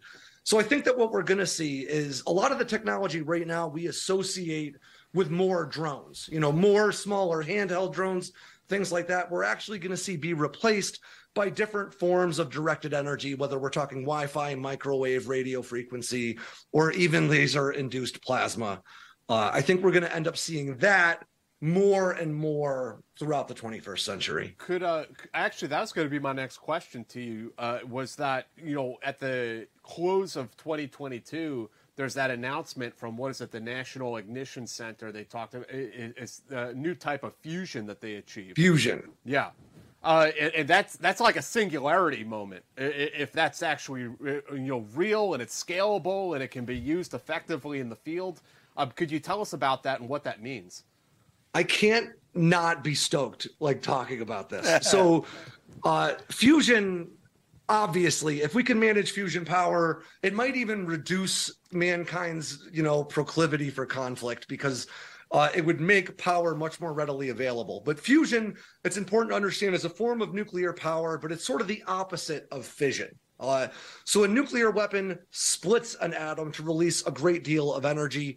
Fusion bonds two atoms together to reduce to produce a great deal of energy. Fusion power is the idea of making it a self sufficient reaction where it'll sustain itself and produce energy. To this point, we've been able to produce fusion reactions, but it's always required more energy put in than we could get out. Just recently, they reached net positive, where the amount of energy we needed to use to encapsulate that fusion reaction was less than the amount of energy that the fusion reaction actually produced. Now, there are obvious uh, implications for literally everything, not just defense. But I can tell you for sure that both the US Navy and Lockheed Martin have containerized fusion patents that have been on file since 2018 or prior. Uh, Lockheed Martin's patent actually even includes an F 16 to show that they could create a containerized fusion power source small enough to fit within the fuselage of an F 16. Uh, the Navy actually, with their fusion patents, they even included, and I, I swear to God, I sound like I'm making this up, but time space modification weapons. Uh, the idea that you can produce enough energy using these reactions theoretically that you can you know sort of leverage e equals mc squared to find that bridge where energy becomes matter and vice versa. And you know that's a significantly more powerful weapon than a nuke obviously. Fusion could literally change everything. Uh, we tried to use atomic power for aircraft in the past. The nb36 uh, was the B 36 Peacemaker that we literally put a nuclear reactor in. Uh, on a hook. We hung it from a hook and we would lower it through the bomb bay doors into an underground bunker when it landed. It flew a couple of times, not under atomic power, uh, but with the reactor online. But the problem is, is that if you crash that thing, uh, you really create a huge problem, right? Radioactive right. fallout. Russia's Skyfall missile, just like America's uh, SLAM missile back in the 50s are nuclear propelled missiles that theoretically have unlimited range. The problem with them, again, is that nuclear reactor. Russia had one blow up on them in 2018 and kill a bunch of their scientists. We stopped building them because we figured out that we couldn't fly this missile over any allied countries on its way to a target because it was just dumping radioactive material out the back. Fusion could solve all of those problems. We could we'd be talking about aircraft that would never need to land, never need to refuel, submarines, aircraft carriers, battleships, you name it. It wouldn't need to it wouldn't need a fuel source anymore. It, especially when we're talking with drone platforms, at that point you're talking consistent nonstop ISR access. You know, we could be using aircraft for the same things that we use satellites for right now. Mm-hmm. Uh, but even that, uh, you know, the way that we think about the defense apparatus as it is is married to fossil fuels and our need, our logistical need to get oil to everything. If not oil, batteries to you know and we have some ideas like some people are working right now on satellites that collect solar power and then beam it to energy collectors yes. via microwave on the ground uh, which could certainly resolve a lot of these problems. But fusion would solve all of them. Mm-hmm. And fusion, what's beautiful about it is that if you sever the power to a fusion reaction, it just turns off. There's no meltdown. Right. There's no chain reaction. There's no radioactive waste. There's no nuclear fallout. Uh, fusion could change fundamentally change the way in which everything about the world works. Everything that we do today is based on the power grid we've got and the gas I need to put in my car the fuel we've got to put in the jet, the rocket fuel that we use to deliver missiles. Uh, if we had, you know, not limitless, but practically limitless, cheap, reliable energy produced by fusion, it would change everything about the way our defense apparatus functions at such a fundamental level that it's difficult to picture what it would look like after. Well, it would be Star Trek. I mean, it would be a, a post scarcity world, right? In Where- a, in a big way, it would be. Yeah, Uh, space you know, a lot of the conflict we have today is just based on you know uh, resource scarcity. If it's not fuel, it's water. If it's not water, it's money. If it's not money, it's whatever. Resource scarcity is the is the basis for a lot of geopolitical conflict, and uh, fusion would not solve that problem overnight.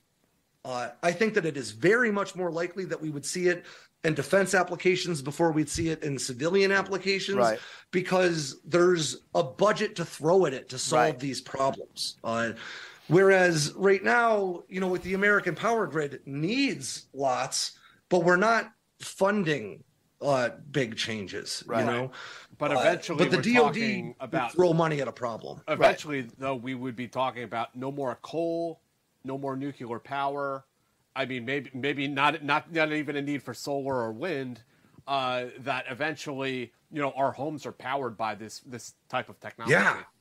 Yeah. And I mean, again, like everything about our transportation system, everything about our logistics supply chains, everything is tied right now to the logistics surrounding keeping things running. And Mhm. Fusion could solve all of that uh, in ways that are tough to wrap my head around. Right. You know, uh, access to power could allow us to create things that we never even thought we could create before.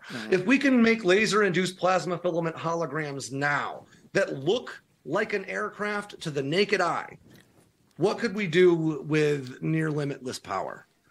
You know, it's to be honest, even as I think about it, fighters, one of the big problems with fighters, the engines that we have in them, the F 35 is powered by an F 135 turbofan engine.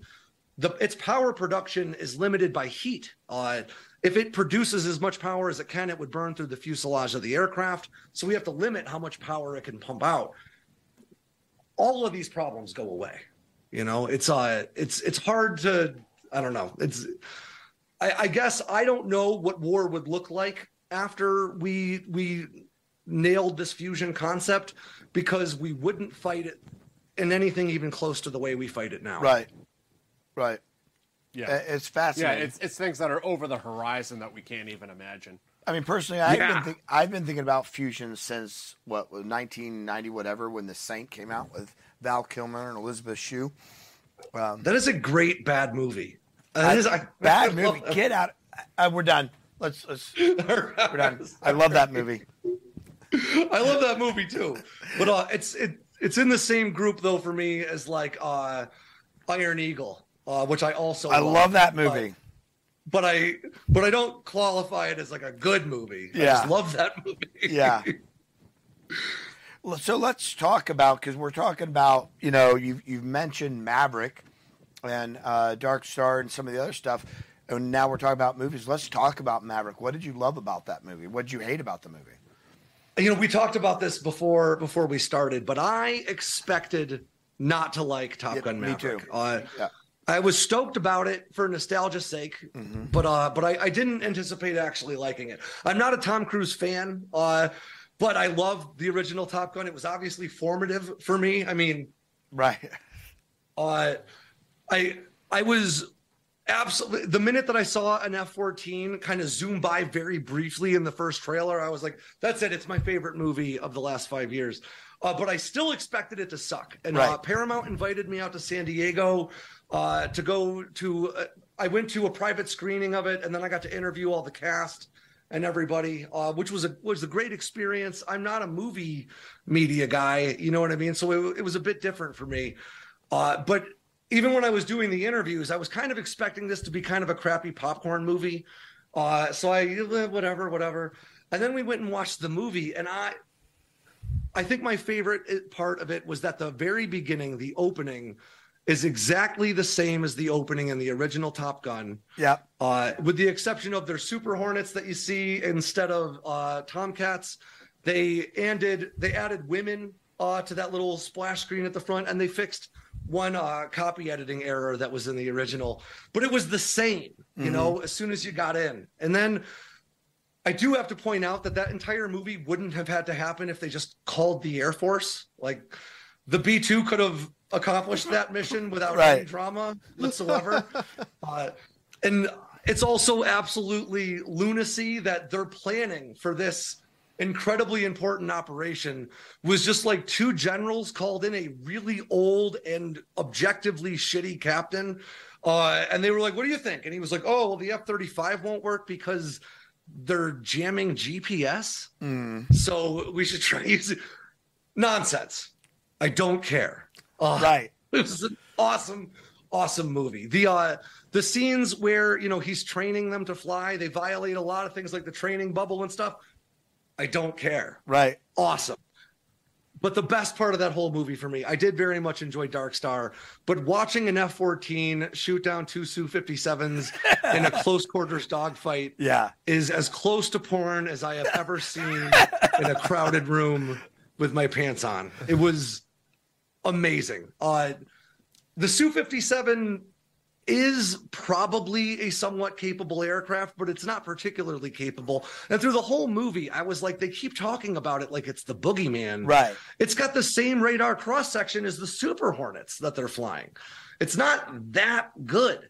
Uh, but then when they shot two of them down with an F 14 that they stole from Iran, uh, and then shot one more down with a Super Hornet like it was nothing, uh, I derived a great deal of satisfaction out of that just because of all the Russian trolls that comment under my stuff. Uh, but uh, I do have to say, uh, spoilers. Sorry for anyone who hasn't seen it, but the Dark Star exploding, as I told you, uh, there's no way Maverick survives that unless maybe it had an ejection capsule like uh, you know the B-58 Hustler used to have.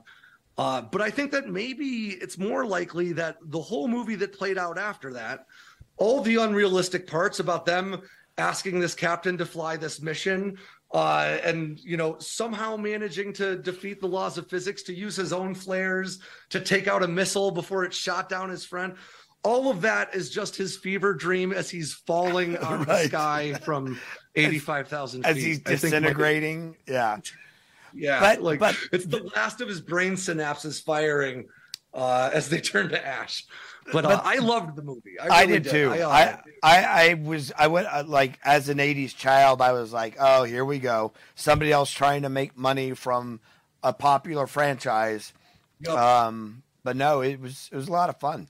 And the diner. can say oh, go ahead. I was gonna say the diner was- scene. Oh, please, please. no, no, no. By all means, uh, No. I just I know that it wasn't the same boon for recruiting that the one in '86 was. Right. I, uh, I recently got to have dinner with uh, one of the guys in charge of the Navy recruiting campaign advertising stuff. Uh, and he was really disappointed to report that he's like, uh, you know, we used to be able to set up tables out front of Top Gun, but it, it didn't do it this time. Uh, but who knows? Maybe it'll just take a little while. One hopes. Um, One yeah. hopes. We, But sorry, you were saying uh, when he we, walked we, the we will have we will have people on the team house in twenty uh, thirty five, and they're like, the reason why I joined the Navy was because I saw Top Gun Maverick. I guarantee you, it's it's coming. Well, I mean, I I'm in, uh, I can't believe I'm going to tell you this, but I joined the Marine Corps almost entirely because in Doom the movie, The Rock punched through a wall and said "Semper Fi, motherfucker," and I was like. Now I have to join the Marines. I uh, I don't have a choice now. I'm going to go join the Marine Corps, and I did. It, it, Uh, so- it- it's an effective. I mean, it is an effective recruiting tool. I mean, I, I think that the Rangers really missed out with Heartbreak Ridge by not cooperating with the producer. So the so the, so they basically made it about Marines who had done what the Rangers had done. You know, um, and I I gotta point out here while we talk about this because the the bad faith argument about what we're discussing is always that this is propaganda, right? And it is absolutely. But people don't understand that in the United States, this is propaganda where these movie studios are independent organizations and they approach the DoD and they say, We want to make a movie that looks like this. Can we use your airplanes, your helicopters, your troops? And the DoD says, Well, yeah, but there are conditions. Mm-hmm. In China, they literally tell you what the movie can be. right. And that's very different. Uh, American movies frequently make very significant changes to benefit the Chinese, not audience, but censors. Uh, the Red Dawn remake, that entire movie was filmed using China as the bad guy. And then because Chinese investors were mad, they went in and used CGI to change all of it to North Korea, which made no actual sense. North Korea is not going to invade the United States. Uh, you know, Marvel has been accused of whitewashing repeatedly because they they cast, you know, Tilda Swinton as the agent as the ancient one, traditionally a Tibetan character. It's because the Chinese censors would not allow a prominent Tibetan character in a movie they'd release in their markets. Well, Dis- Disney, not just Marvel, but Disney has done that consistently.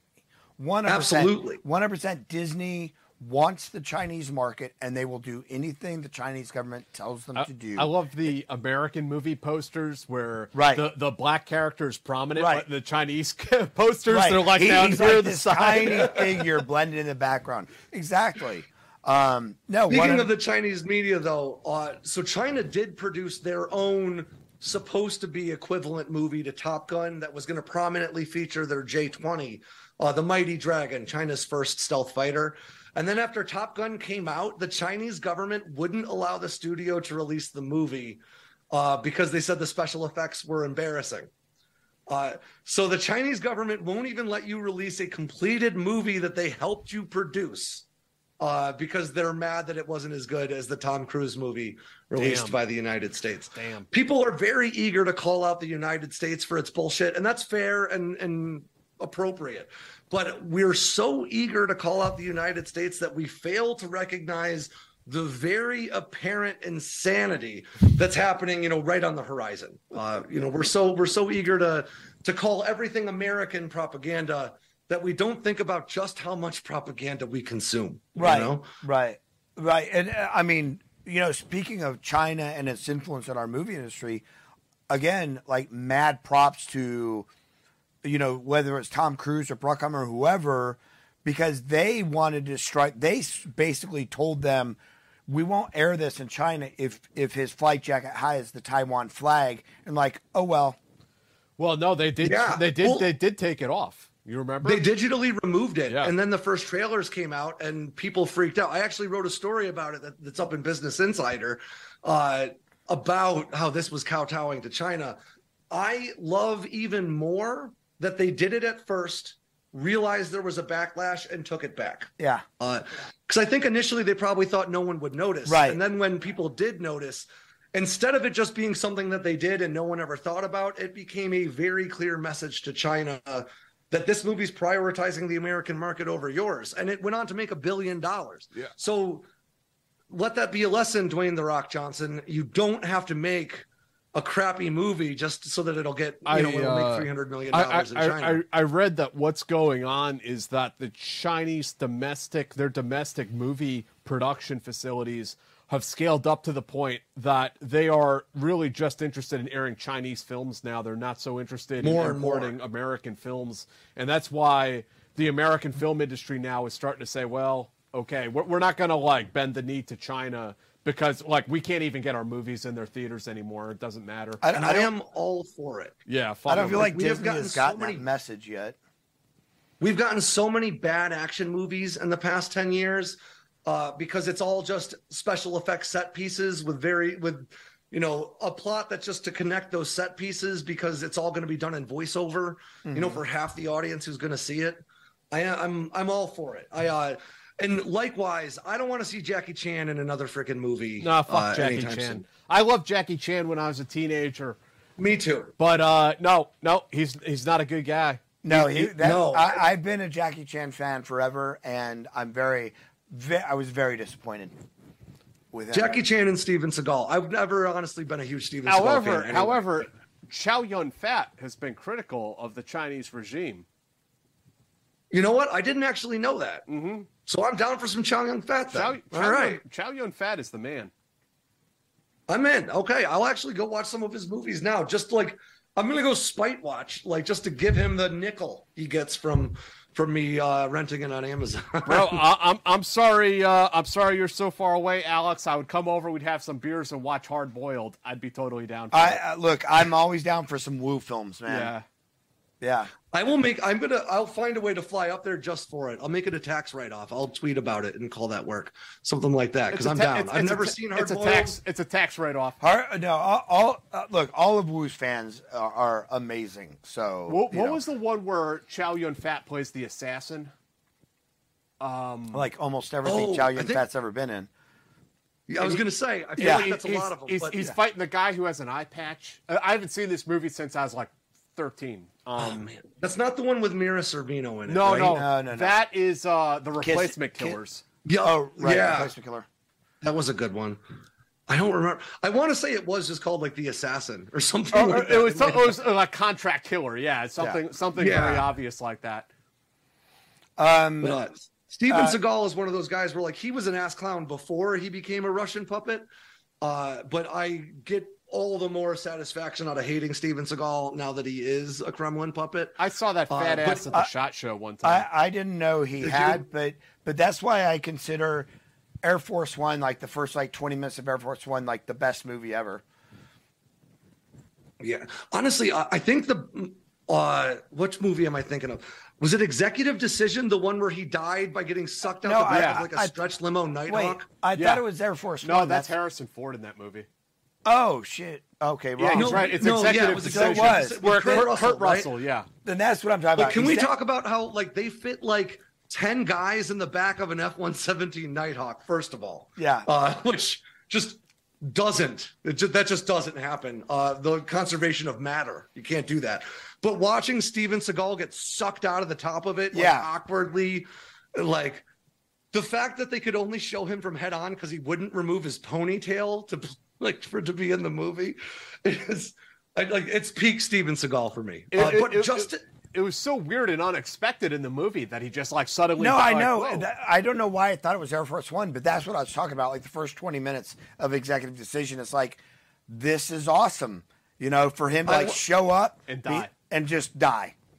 I honestly that era of movies are I still like Executive Decision, all the old Jack Ryan movies like The Hunt for Red October. You Oh, know, Dude, Uh, later, uh, what, what is it next month? We're gonna have Chad Collins on, who is Oh, ac- really? Yeah, the actor that that he has inherited the Sniper franchise and done a bunch of the movies with Tom Berenger. Also, uh, I'm, I'm gonna have a total like we are gonna have like a, a very serious academic conversation about the Sniper franchise. I have many many questions. I to still ask. file my bullets. I'm bullets. stoked to watch that. I can't wait to see that. I still file the burrs off my bullets. Oh yeah, absolutely, man.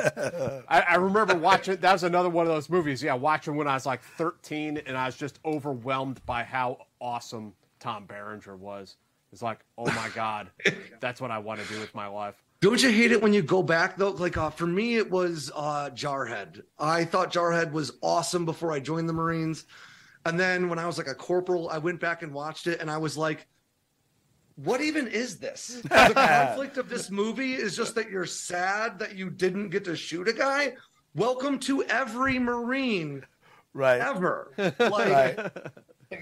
When I watched it as a kid, although I will say, uh, at the end of the movie, when they're all like out and they're like at their buddy's funeral, and Jake Gyllenhaal has like a big mop of hair, I was always like, "That's gross. I'm never gonna be that guy." And then I got out and I got fat and grew a bunch of hair, and I'm like, "Okay, so it wasn't entirely unrealistic." uh, but like, I yeah, I I don't even watch most military or like No, I don't watch any of like them now. like I can enjoy an over the top action. Like I just recently watched Bullet Train, which was a fun romp. You know I haven't mean? seen that yet. Is that It- good? it- it's it's a lot of fun.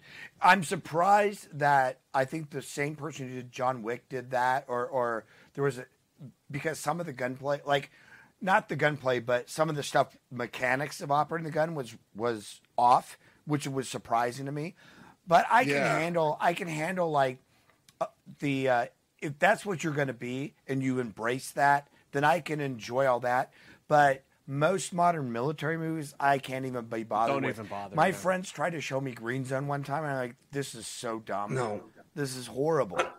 it's it's always for me it's either i get frustrated by the heavy-handed political messaging or i'm so distracted by like oh what was that movie a couple of years ago that was basically just like marines versus aliens in la battle la Oh, Battle yeah. Oh, I love that movie. I'll watch that I over love that movie too. It's a recruiting commercial, but there's one part of it that ruins it for me every time. And it's when that guy that played Two Face, you know, the main character, is talking to his first sergeant and he goes, First Sergeant every time. And I'm like, there has never been a staff sergeant in the Marine Corps ever who has pronounced both syllables of sergeant ever. Like, Yeah, Every yeah. time I watch it, it drives me sergeant. nuts. Eh, like, eh, you, really? mean, you mean like first sergeant? First sergeant. Yeah. Yeah. You say first sergeant. You don't go, I don't know, first sergeant. Yeah. Nobody has ever said that. But I love that movie so much. I will. Wa- I've seen that movie so many times. So Yeah. my, my daughter was born a couple years after I got out. Uh, so when she was like, "You were in the Marines. What did you do?" I was an administrator, but I showed her that. I was like, "Yeah, mostly this." Yeah. Yeah. so it wasn't Green Zone. I, I I don't know why it came up. It was Hurt Locker. Oh, I hated Hurt Locker. Oh, my And my friends, my civilian friends, thought it was amazing. I'm like, why? Why are they doing what they're doing right now? Like I Terrible. I didn't get it. Yeah. Like, at what point do you get to just go off on your own mission? Right. Uh, you know, like, Right.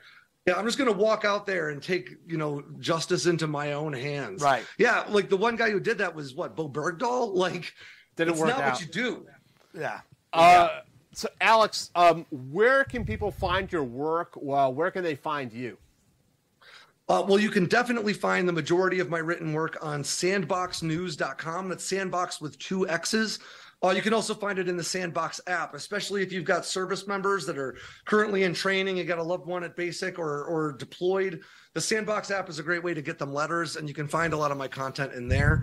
Uh, but I've also I've got an article coming out for Popular Mechanics pretty soon about uh, the five most dangerous submarines that are in service today. Oh, that's Uh, awesome. but you can also find me on YouTube, Sandbox with two X's. Uh, I've got a weekly series on YouTube called Air Power. Yep. Uh, and you can find me on, you know, all the usual social media, TikTok and Twitter at Alex Hollings And, 52. and I'm just gonna say your air power videos kick ass. Like they are awesome. Thanks. That means a great and, deal. And and for anybody out there who has not checked out his videos, check those out. You will love them. I really appreciate it. It is the most like unapologetically me thing that I've done since I've started working in the media. Uh, for a long time, I tried really hard to be a badass. I tried really hard to be like whatever I thought was marketable. Uh, air power is me just genuinely geeking out over air power and and military doctrine a lot of times in general. So uh, the fact that you like it means a great deal to me because it's like the truest thing to my own personal nonsense that I've ever done. And So- and and that's what I'm talking about. Like it shows. It's like you you're you're not just a journalist, you're a hobbyist. And and, and I mean that in the best sense. And that you love this content and you're just sharing that with people. Yeah, yeah. I was as crazy as it sounds. I took last week off to see some family, and I was happy to come back to work, uh, which is a super fortunate position to be in. You know. Uh, let me uh, get to some viewer questions real quick. Yeah, I'd love to field some.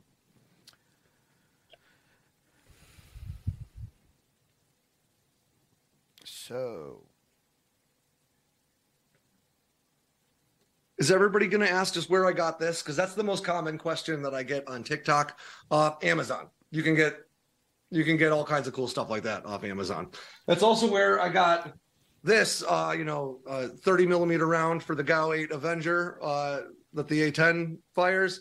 Everybody asks where you get this. Uh, Amazon too. So That's very cool. now, we will say, we will say that you should not have TikTok on your phone. You should Delete I agree. It. You should delete it. But if you do have it, where can they find you on TikTok, Alec? So I, you're right. I avoided TikTok like the plague, not just because it's a Chinese data collection tool, but also because I'm old and I fear new things. Uh, but then work told me that I needed to get TikTok on my phone, so I said, "Fine, I'm not going to try hard. I'm just going to record myself talking about crap." And for some reason, that's been very effective. And now I've got almost ninety thousand followers on Holy there. shit. Uh, you can find me at Alex Hollings 52. I do this. I just uh, rant about different air aircraft platforms. I try my best a lot of times to uh, talk about common myths that people have about the defense industry and aviation specifically, whether we're talking about the problem with the media coverage of hypersonics or just the pervasive myth that the Nazis invented stealth, which drives me nuts. Uh, or today's TikTok was about how people think that the A10 would stall if you kept firing it for too long and sustained fire, which is not true. Uh, so uh, you know, I have a lot of fun on there. Uh, but if you don't like TikTok and you don't want to go there, I totally get it because uh, I wouldn't be probably if work didn't make me. So if you have TikTok and you refuse to get rid of it, you should be watching Alex and not e-girls. Please do. And not e-girls or e-boys. Um, or watch Alex and e-girls and e-boys. Uh, you know, every once in a while you need a break. You want to learn something about the F-15, then you can go, you know, go right back to furries and whatever. Right. right. But for real, I derive so much of my personal self worth uh, from that stupid number on my YouTube and my TikTok. So please feel free to go and click on it so that I feel uh, some semblance of satisfaction, uh, you know, until 10 minutes later when I decide the number's not high enough again. And that's Alex Hollings 52. Um, yes, Alex Hollings 52. I think that's also my Instagram handle, but to be honest with you, uh, I don't really post much on Instagram. Uh, I just kind of go in and scroll around. So, Twitter and TikTok are probably the most likely places that you can interact with me, and YouTube, obviously, as well. Spencer Devons, thank you very much. Is there any evidence that the AFRL rocket cargo program will evolve to transporting humans for DoD in the future? entirely possible. Uh, I don't want to say yes because, as far as I understand right now, that's not a part of the steps, the plans for it. I think that its value really will more so than being transporting personnel. It'll really be very rapidly resupplying people anywhere on the planet, which uh, is huge. You guys can speak to much better than I can. Uh, but especially special operations units, or for instance, you know, Marines operating in Syria, they tend to be isolated from support to a large extent. And in this modern era where we're going to be operating special operations, especially in Africa more and more, uh, as we're sort of competing in terms of spheres of influence with China and providing support for counter-terror operations and counter-extremist operations. The idea that you can get equipment and supplies, ammunition, whatever you need to someone, you know, anywhere on the planet in a matter of literal minutes, maybe a few hours, uh, I think that that will have such a dramatic effect on the way that we conduct operations that transporting personnel isn't going to be a high priority. But as that technology matures, absolutely. Uh, you know, there's there's no reason why they couldn't. Great question, by the way. Uh, Ian Hutchinson, thank you very much. Um, are these engines meaningfully different from the SR 71, J58, or just modernized version? Thanks, Alex, and good to see you. I, I, recognize the name. Good to see you too. And that is a great question. Uh, the J58, which is the engine that powered the SR71, is commonly called a turbo ramjet uh, rather than a combined cycle ramjet. It operates a little bit differently, but in a very similar way. Basically, it operates like a regular turbofan for the most part until you reach up over Mach 2.2 or so. And then uh, it's got six pipes, six tubes that go from the fourth stage of its compressor back directly to the afterburner. So that fourth stage of the compressor is very earlier, very early in the compressor cycle. It's sucking all that air in, but at that speed, you're limited by how much air the turbofan engine can swallow. Uh, so it bypasses the turbofan engine and dumps that cold air directly into the afterburner, which serves both to cool things down so that you can produce more power, but also that's more air to mix with the fuel that's already being sprayed in from the afterburner to produce a lot more speed.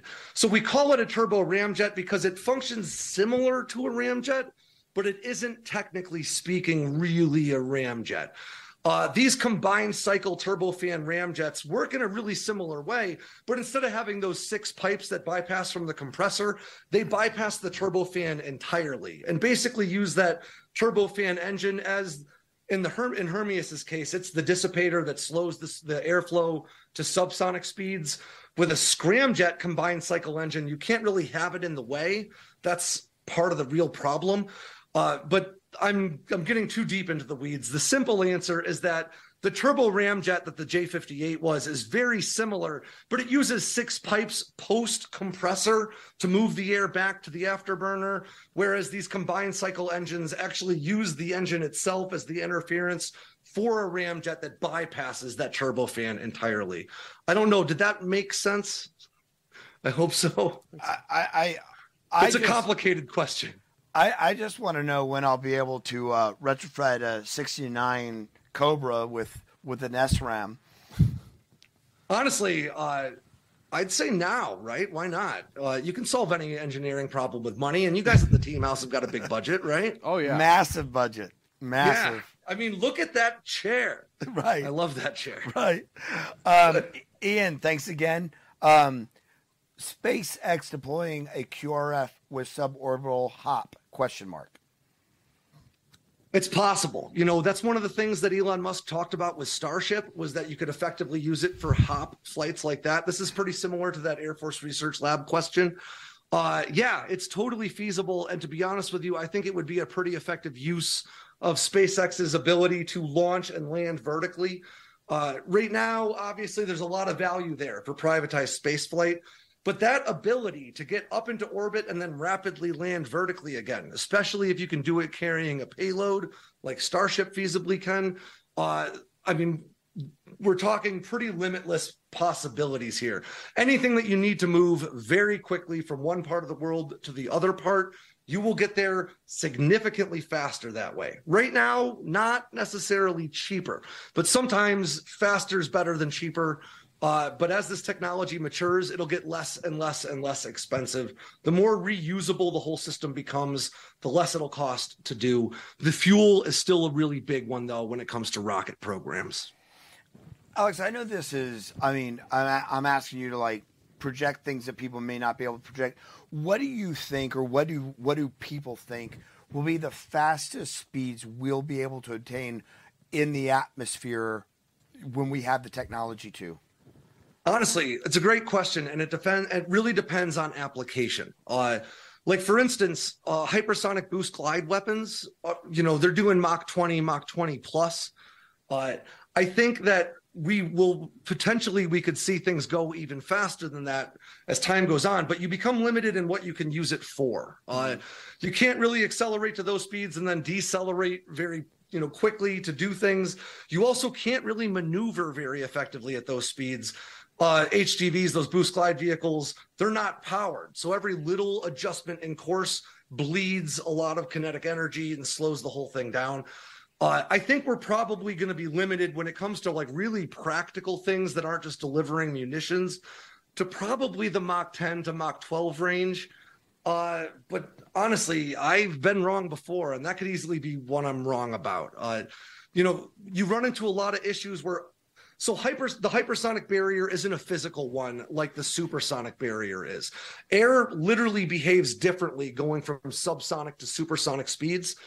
Hyper like the Mach 5 barrier is just kind of like a we picked it, but really hypersonic speed is supposed to be when the chemistry of the air that you're moving through changes in an appreciable way that can affect the way the platform actually travels. Mm-hmm. Uh, and you create problems like plasma sheathing uh, it's really difficult to get signals through these things.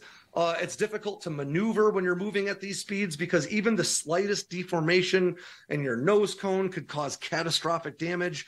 Uh, but that's also the reason why lasers are not a very effective means of hypersonic missile defense, because these systems have to sustain huge, huge temperatures. And lasers work by exposing you to a high temperature, usually for a you know a prolonged period of time right now with the lasers that we've got. Uh, but if you're talking about uh, a weapon that was designed to withstand 6,000 degrees Celsius to be able to manage these speeds, hitting it with you know a 300 megawatt laser is not going to do anything unless it's already near its structural limit. Right. So uh, hypersonics Hypersonics very well could be the future of 21st century warfare, or we may very quickly learn that high hypersonics are more trouble than they're worth. Uh-huh. And the Mach 5 to Mach 8 range is where we find the best fuel efficiency. We're fast enough to circumvent air defenses, and we're slow enough to still deploy munitions. Uh, the faster you go, the bigger all the engineering challenges become. And to some extent, it's not that we can't overcome them. I genuinely believe, but sometimes it's just that the the return on investment isn't there Right. to overcome them. you Right. know? It's sort of like taking a Ferrari out for pizza delivery, right? But it's like what's Nailed it. Yeah. Yeah. Like at a, at some point you go, okay, how much is the you know the Ferrari 360 Modena needs a new clutch every 5,000 miles. Uh, so how many miles do I really want to put on this thing? Right. Right. Yeah. Um, and uh, Mank uh, 2311, thank you very much. Why didn't the Navy design another platform capable of using the AIM 54 Phoenix? That's an awesome question. So the AIM 54 Phoenix was the F-14's bread and butter. It was an absolutely massive air-to-air missile that had a triple-digit range. It wasn't really all that effective at 100 miles. It was really that you could launch it while 100 miles away, knowing that the aircraft was still going to be closing with you. And it was really a weapon that was designed to, to take out Soviet bombers uh, before they could deploy anti-ship nuclear cruise missiles to take out American strike groups. So the first reason why we stopped using the AIM-54 was really that we didn't have a pressing need for it anymore, and we don't have a lot of aircraft that could carry it. The F-14 could carry six of them. The F-15, you know, NASA tried to mount one AIM-54 on, and uh, had a lot of trouble with it. Their plan was to use it for hypersonic technology demonstrators. Uh, because the Phoenix wasn't technically hypersonic, but if you aimed it at the ground, it would be. Uh, but the real reason is that the Phoenix had a range of about 100 miles, and today the AIM AMRAAM has a range of about 100 miles, probably better. It's a much smaller weapon. You can carry it internally with stealth platforms, and it's a lot more effective than the Phoenix missile ever was. Uh, the AIM 260 that's coming out will have probably double that range and also be very small. And Raytheon's Peregrine air to air missile that nobody's leveraging right now is effectively an AIM 120 and half the size. It's got the same range, it's got the same kinetic force upon impact. It'll work just as well and occupy half the space as an AMRAAM. So really, it's just that everything got smaller, everything got a bit more efficient. And the onboard radar that we have, the F 14 had a massive uh, radar array. The F 35's radar array is significantly smaller, but it's an active electronically scanned array radar that is so much more powerful that they can even use it for electronic warfare. Wow. So, really, technology advanced, everything got smaller, and the Phoenix missile was just so friggin' big that when the F 14 retired, there wasn't a lot of real good uses left for it. Uh, Danny, thank you very much. Whose beard is redder, Dave's or Alex's?